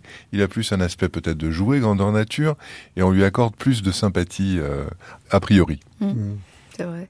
Ben, c'est la théorie de, de la vallée de l'étrange, hein, clairement, ah, qui, qui, montre que et qui pour moi a des racines. Euh, donc, qu'est-ce que dit la vallée de l'étrange? C'est qu'on croyait auparavant que l'empathie augmentait avec la ressemblance avec l'humain, et donc on pourrait arriver à un moment donné à faire des robots tellement ressemblants à l'humain qu'il y aurait une, une, grande une grande empathie. On s'aperçoit que c'est pas vrai. Il y a mm. une espèce de trou dans la courbe où on trouve les morts vivants, où on trouve. Et, et aujourd'hui, on est revenu à, à euh, de ces théories. On fait plutôt, vous, vous regarderez c'est les images de robots actuels, hein, sur des formes, euh, des formes ovoïdes qui s'inspirent plus ou moins euh, du bébé, hein, et qui donc vont, vont avec une grosse tête, des gros yeux par rapport à la morphologie du corps, des couleurs. on va éviter les petits yeux rouges parce que ça, on sait tout de suite que c'est c'est un signe d'agression. Et donc, parce que inconsciemment, ça va provoquer dans, dans, nos, dans nos cerveaux de mammifères eh ben, des, des, réactions plutôt positives. On peut signaler euh, d'ailleurs que dans la, dans la, première version du robot Asimo euh, construit par Honda, il avait une, euh, une taille humaine, mais qu'il était, parce qu'il était le premier robot capable de marcher, tellement impressionnant que dans son, sa version numéro 2, on lui a donné la taille d'un enfant, aisément renversable d'un coup de main malveillant. voilà.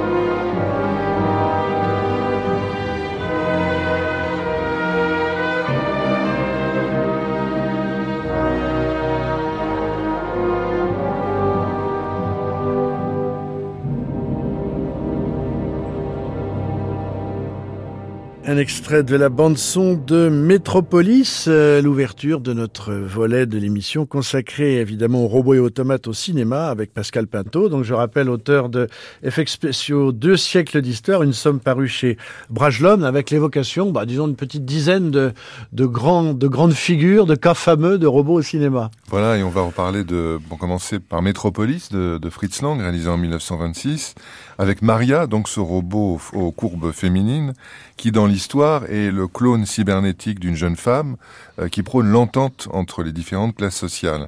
Et ce double qui va être fabriqué par le savant Rotwang, il a un but euh, tout à fait pervers parce qu'il est fabriqué dans l'intention qu'il aille semer le désordre dans le mouvement de lutte des ouvriers qui s'organise. Le robot, donc dans le film, apparaît d'abord avec un corps de métal, puis il est recouvert par une couche de chair pour ressembler à la vraie Maria. Alors en coulisses, le concepteur du robot, qui s'appelait euh, Walter Schulze-Mittendorf, euh, s'est servi d'un moulage en plâtre de la tête et du corps de l'actrice Brigitte Helm, qui avait mmh. juste 17 ans à l'époque, comme d'un support en volume, et il a modelé par-dessus les formes du robot en utilisant ce qu'on appelle de la pâte à bois, c'est-à-dire de la, de la fibre de bois pulvérisée euh, dans laquelle on a ajouté de la colle acrylique et qui peut sécher à l'air.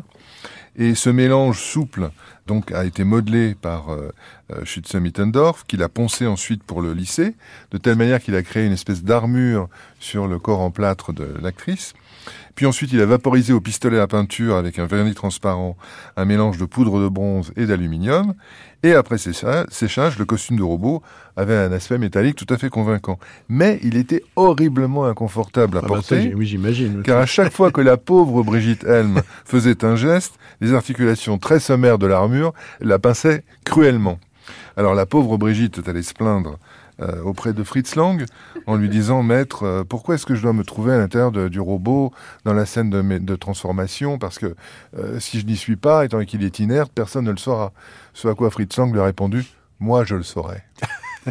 Claude Dedin, vous qui êtes traducteur du roman de von Arbou, Métropolis. Alors, on l'a dit tout à l'heure, c'est beaucoup inspiré de Villiers et, mm. de, de, sa créature, mais que quand on, quand on lit le roman de Théa von Arbou, euh, déjà la description du robot n'est pas celle euh, n'est pas celle du film. Hein. Probablement pour des limitations d'effets spéciaux, puis aussi on est en plein expressionnisme euh, allemand, donc en, en, termes de, de, de représentation. le robot dans le roman, il est transparent, presque comme du verre, avec un squelette d'argent et avec une certaine fluorescence, mais surtout ce qui apparaît, un petit peu dans le film euh, de, Fritz Lang, c'est qu'il a un pouvoir d'attraction sexuelle vis-à-vis des hommes, mais extrêmement euh, puissant. Et c'est ça qui va lui permettre d'ailleurs de mettre le désordre euh, et que tous les hommes qui sont à côté tombent complètement subjugués par ce robot et délaissent leurs femmes. Et, donc ça met évidemment une panique totale dans la société. Donc ce, ce côté sexuel du robot et attirant est particulièrement impressionnant dans le roman. On le retrouve dans le film dans certaines scènes où on la voit danser avec des scènes où Brigitte Helm est quasiment nue, hein, il faut mmh, bien le dire. Hein. Mais euh, dans le roman, c'est beaucoup plus fort de ce point de vue-là.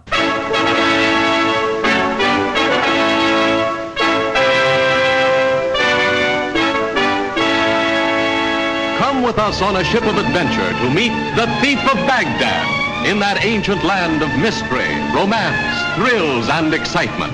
Baghdad, city of magic. Baghdad, where breathtaking miracles leap before your eyes.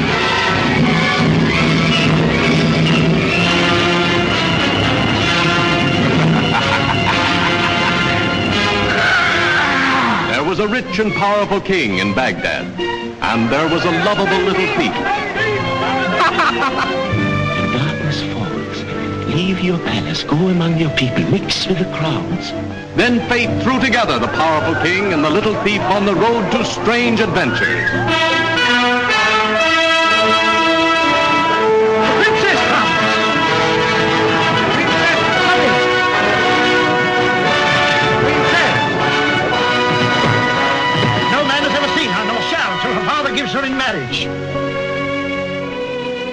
Alors, deuxième euh, élément fascinant et deuxième danseuse, la, la, musicienne automate donc euh, du, voleur, de, Bagdad. Alors là, on est en 1940. Voilà, c'est un, film réalisé par Alexandre Corda, qui est un véritable chef-d'œuvre du cinéma fantastique qui émerveille encore aujourd'hui. Et dans ce film, le méchant grand vizir, qui est incarné par Conrad Veidt, veut se débarrasser du sultan pour prendre sa place. Réflexe isnogoudien qui est bien connu. euh, il lui offre d'abord un automate de cheval ailé pour s'envoler avec au-dessus de Bagdad et gagner ainsi sa confiance. Mais son second cadeau est la statue mécanique d'une déesse à six bras assise sur un trône. Elle bouge de manière fascinante, un peu comme la Marianne Métropolis, et ouvre ses six bras au sultan lorsqu'il s'approche pour l'admirer, et là, le poignarde. Et donc, le, le, le vizir a gagné, en tout cas, dans cette partie du film. Alors, en coulisses, Alima était incarnée par une actrice qui s'appelait Marie Maurice, qui avait le, le, visage maquillé en bleu avec des touches argentées et qui était revêtue d'un costume en tissu euh, métallisé. Deux danseuses cachées derrière elle à l'intérieur du trône animaient les quatre bras ah bah supplémentaires de la déesse, qui était, ce qui était un trucage simple mais très efficace. Ouais. Voilà, donc On retrouve euh, Kempelen avec ses, euh, les personnes cachées et d'ailleurs le, le, le, côté turc est rappelle ça aussi, hein, d'une certaine manière. Alors on a, on est dans une fantasmagorie science-fictive avec Maria, on est dans l'orientalisme euh, fascinant avec euh, Alexandre Corda, avec Robert Wise, donc ça va être tout à fait autre chose. Donc le jour où la Terre s'arrêta, 1951. Euh, tout à fait, 1951. Et dans ce film, donc on voit l'extraterrestre Klaatu voilà. qui arrive sur Terre. have been rushed across the Potomac River from Fort Myer and have thrown a cordon around the ship. They're supported by tanks, artillery, and machine guns. Behind the police lines, there's a huge crowd of curiosity seekers. The Army has taken every precaution to meet any emergency which may develop. Every eye, every weapon is trained on the ship. It's been that way for two hours, and the tension is just beginning. Just a minute, ladies and gentlemen. I think something is happening.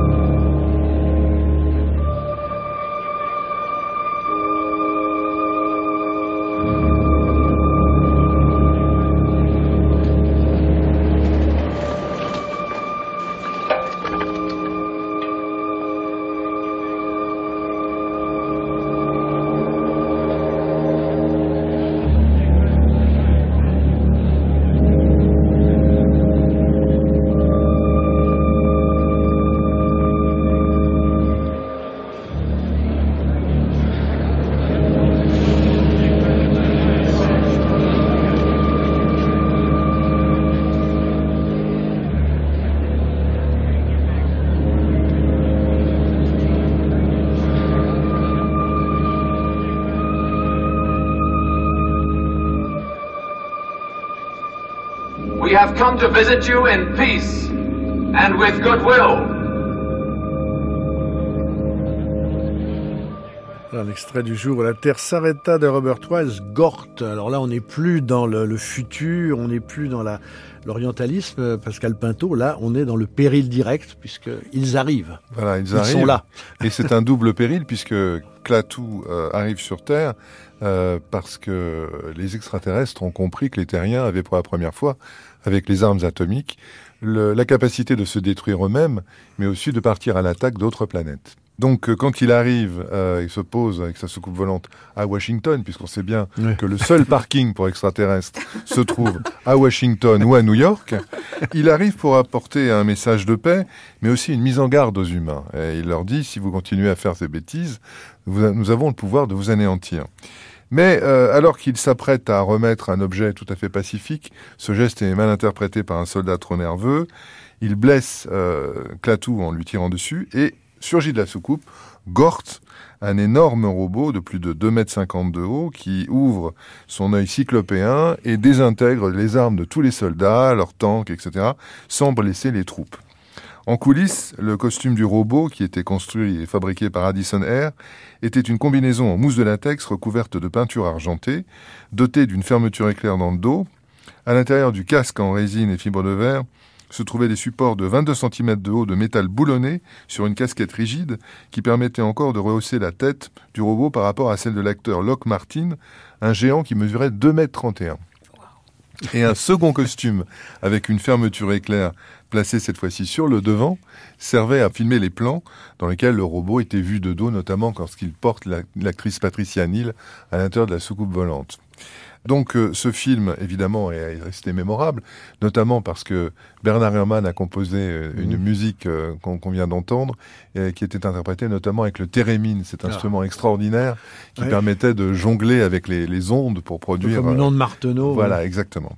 Mais là, là, on est dans une, on n'est plus dans le fantasme érotique avec euh, avec Gort. Ce sont des personnages lisses, enfin avec des formes aérodynamiques. Là, on est dans vraiment dans la espèce de futurisme euh, de design, un design futuriste euh, qui n'est ni angoissant ni ni rassurant, qui est comme une sorte de de, de fusée presque. Enfin, je veux dire, Oui. c'est, un extérieur qui serait presque un extérieur de, d'aéronef. Gort vient presque en bonus en livraison avec la soucoupe volante Voilà, argentée de, de Clatou. Il a des formes lisses et d'ailleurs euh, c'est amusant parce que c'est un des rares robots du, du cinéma fantastique qui est parfaitement lisse et donc il y a des membres souples. Alors on va faire un bond de 5 ans et on va continuer notre euh, histoire des, des robots à l'écran avec vous, Pascal Pinto. Alors avec là, la star des stars, enfin le plus célèbre Absolument. robot euh, avant R2D2, c'est Robbie le robot de Planète Interdite 1956.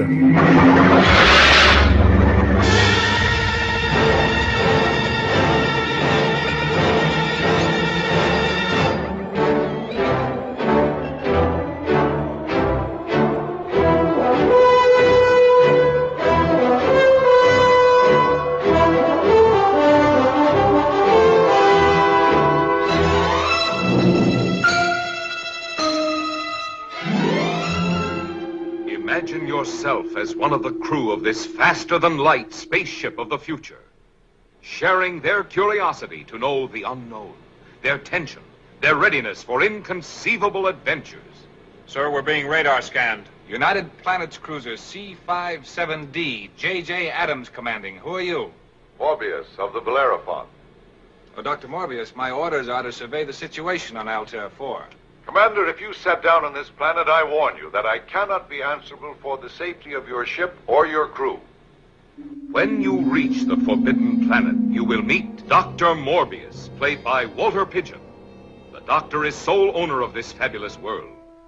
Anne Francis is his alluring daughter Alta, who has never seen a young man till she meets Commander Adams, played by talented Leslie Nielsen. Come in. Didn't bring my bathing suit. What's a bathing suit? Oh, murder. You explore all the wonders of a vanished civilization. You travel deep down into the heart of the Forbidden Planet to discover the incredible marvels of this lost genius race. These magnificent scenes in striking Eastman color stagger the imagination. 20 miles. Le trailer de Planète Interdite 1956, Pascal Pinto. Alors, si les robots veulent dire quelque chose par leur simple apparence, indépendamment de leur fonction et de toute la technologie, là, c'est un, c'est un robot qui est plutôt sympathique ou plutôt. euh, Oui, qui est totalement bienveillant voilà, parce que ça, ça.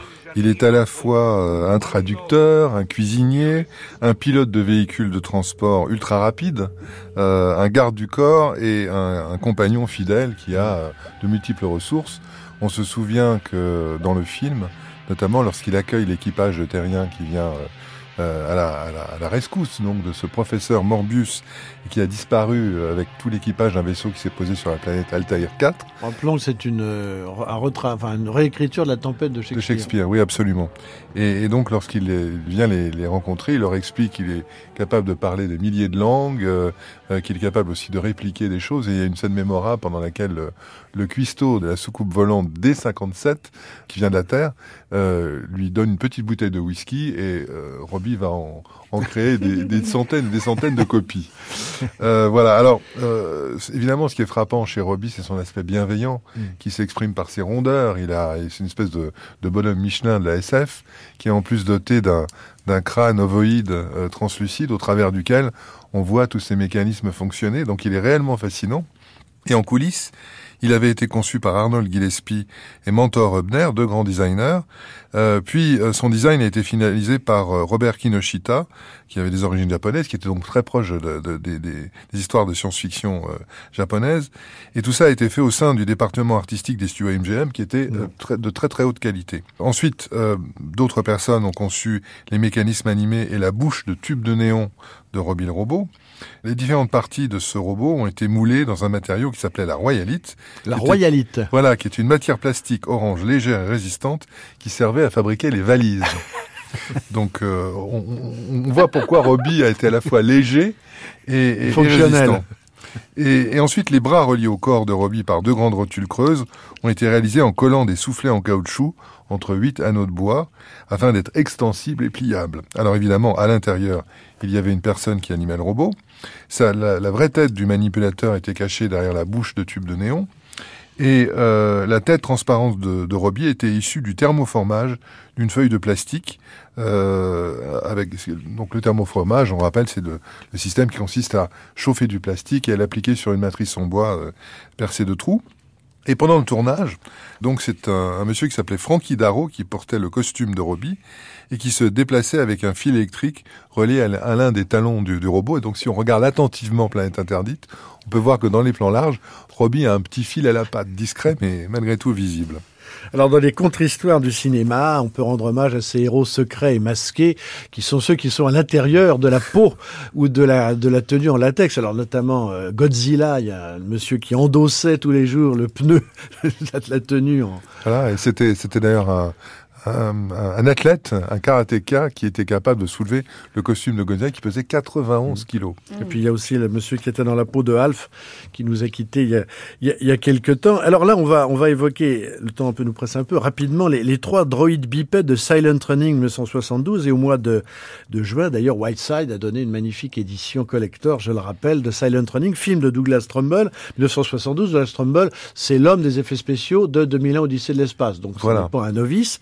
Et donc là, il avait réquisitionné un porte-avions euh, pour y installer le monde de Silent Running, qui est un monde une espèce d'utopie écologiste qui tourne mal, mais dans lequel il y a euh, trois petits droïdes bipèdes. Alors là, on retrouve Isabelle Jarry, la, les questions que nous pose Toudet, c'est qu'ils sont très émouvants, ils sont pâteaux, on dirait des petits canards, mais s'ils sont émouvants, c'est peut-être parce qu'à l'intérieur de ces droïdes, euh, voilà, on va en voilà, savoir plus, Pascal Pinto. Il y a eu euh, une très bonne idée de Douglas Trumbull qui n'avait qu'un million de dollars pour réaliser ce film, d'où l'idée de réquisitionner le porte-avions dont vous parlez pour euh, créer à, à, peu de frais les, les décors de, du vaisseau spatial, et de la même manière pour créer ces, ces trois charmants petits robots, puisqu'ils sont à peu près euh, un mètre dix de, de, hauteur et avancent, comme vous le disiez, très, de façon un peu touchante et très humaine sur leurs deux papates. Mmh. Eh bien, ces trois robots au petit corps et aux deux jambes étaient des costumes en résine et en fibre de verre, animés par des personnes amputées ou nées ah, voilà. sans jambes, qui se trouvaient à l'intérieur et marchaient sur leurs mains. Et donc, ce, n'est que, ce ne sont que dans les, les plans euh, euh, serrés sur les robots qu'on voit des pinces sortir de leur habitacle et, euh, et donc être manipulés par l'arrière. Alors voilà, effectivement, d'autres c'est très émouvant parce que dans, justement, je répète, dans l'édition Wildside, il y a un documentaire sur le tournage du film et on voit euh, ces personnes euh, participer au tournage et c'est assez extraordinaire la manière dont, on, les fait travailler. On passe maintenant, évidemment, alors après Robbie le robot, le deuxième star du cinéma, du, robot de science-fiction, bien évidemment.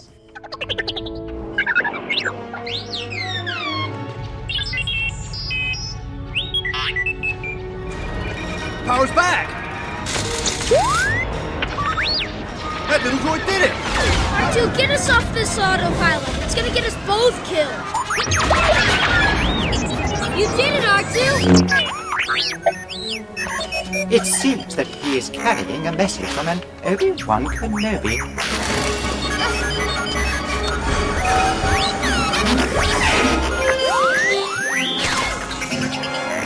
Chancellor's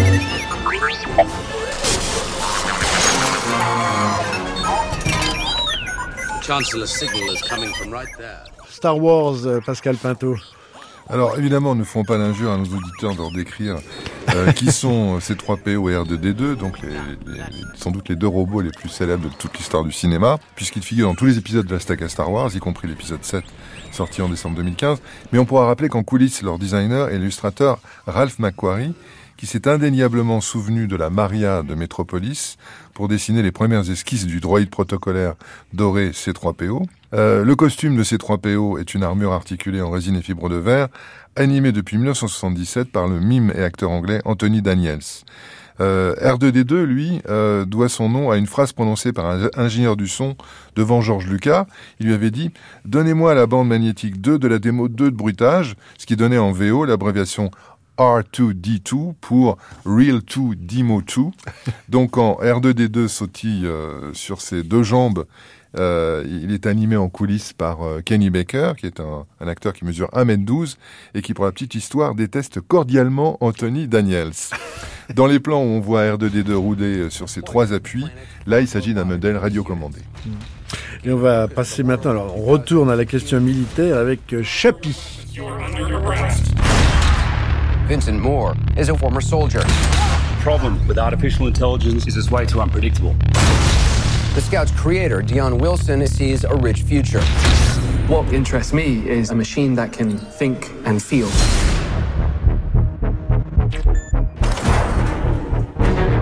have a robot that is operated by a thinking human being. we don't want this. It's expensive, it's big, and it's ugly. The Scouts are a huge success. Stop worrying about these pet projects. I think I've cracked it. This is a new kind of life form, a new step in evolution. Voilà, Chappie, euh, Pascal Pinto. Alors, l'avant-dernier. Ce, ce, robot flic qui devient un apprenti délinquant, donc dans le film euh, éponyme réalisé en 2015 par le cinéaste euh, sud-africain Nel Blomkamp. Euh, L'histoire qui se situe dans le futur proche à Johannesburg, où la criminalité ne cesse d'augmenter, euh, montre la police de la ville qui utilise euh, l'entreprise Tetraval, qui s'est spécialisée en robotique, pour leur fournir des robots policiers. Alors là, on peut ouvrir une petite parenthèse pour rappeler que dans la réalité, la police sud-africaine engage des mercenaires en tant que renfort de police. Donc c'est le, on y le rapport, on y verrait une métaphore. Voilà, une métaphore euh, par Nel Blomkamp. Donc dans le film, le jeune ingénieur Dan Wilson, qui est incarné par Dev Patel, développe de son côté une intelligence artificielle pour permettre à ses robots policiers d'apprendre le monde et de le ressentir comme les humains. Et alors qu'il apporte un, un robot endommagé chez lui pour le réparer et poursuivre ses expériences, Dion est kidnappé par des criminels qui lui demandent de reprogrammer le robot afin qu'il les aide à commettre des vols. Contraint et forcé, donc Deon intègre sa nouvelle intelligence artificielle dans le programme du robot qui est rebaptisé Chappie et qui doit alors tout apprendre comme un bébé. Et donc euh, on va le lancer sur la voie du crime, mais comme il a une conscience, il va se rebeller un petit peu contre ce qu'on lui, on, on l'invite à faire. En coulisses, Chappie était joué par l'acteur fétiche de Neil Blomkamp, qui est Charlton Copley, qui tenait déjà le rôle principal de District 9. Copley portait un costume de capture de mouvement, c'est-à-dire une tenue en lycra avec une multitude de petites sphères réfléchissant à la lumière. Ces mouvements ont été ainsi enregistrés et répliqués sur l'effigie en image de synthèse de Chappie, qui a été créé par le studio Weta Digital, le. Par Peter Jackson, et intégré ensuite dans les images réelles aux côtés des autres acteurs. On va terminer Pascal Pinto avec Ava très rapidement, donc le film de Ex Machina d'Alex Garland, le dernier sex symbole robotique du cinéma. Voilà, c'est ça. Et dans ce film, on voit Caleb, un jeune programmeur de l'une des plus importantes entreprises d'informatique au monde, qui gagne une compétition interne pour passer une semaine dans un lieu isolé, en montagne, appartenant à Nathan, le mystérieux PDG de l'entreprise. Nathan a fait fortune en créant un moteur de recherche révolutionnaire, et à son arrivée, Caleb apprend qu'il va participer à l'évaluation d'un robot à l'aspect féminin, Ava, afin de déterminer si cet être artificiel possède, oui ou non, une conscience. Alors, dès la première session, tandis que Caleb tombe sous le charme d'Ava, euh, le courant est brusquement coupé, les portes automatiques sont bloquées, et Ava, qui se, sait euh, ne plus être surveillée, lui dit qu'il faut se méfier de Nathan et instaure un doute. Voilà, et c'est quand même, des... Jean-Claude Hénin, c'est bien d'accord, c'est des derniers sex symboles du, de la robotique. un des derniers. Un des derniers. Ainsi s'achève sur la belle silhouette troublante d'Ava ce quatrième volet de notre grande traversée Frankenstein, histoire des créatures artificielles. Merci Isabelle Jarry d'avoir été présente. Je Merci. rappelle votre roman donc Magique aujourd'hui chez Gallimard. Merci Jean-Claude Dedin d'avoir été également présent. Je signale et je recommande chaudement Les créatures artificielles des automates au monde virtuel chez Odile Jacob. On a une histoire de 2000 ans de créatures artificielles et votre traduction de Métropolis de Aux éditions Terre de Brume et puis Pascal Pinto, votre somme extrêmement impressionnante, effets spéciaux deux siècles d'histoire. C'est aux éditions Bragelonne. L'émission été réalisée par euh, Laurent Polleret à la technique Marie Lepeintre. Je vous retrouve demain pour la dernière émission de cette traversée d'été. Elle sera consacrée aux cyborgs et aux post-humains.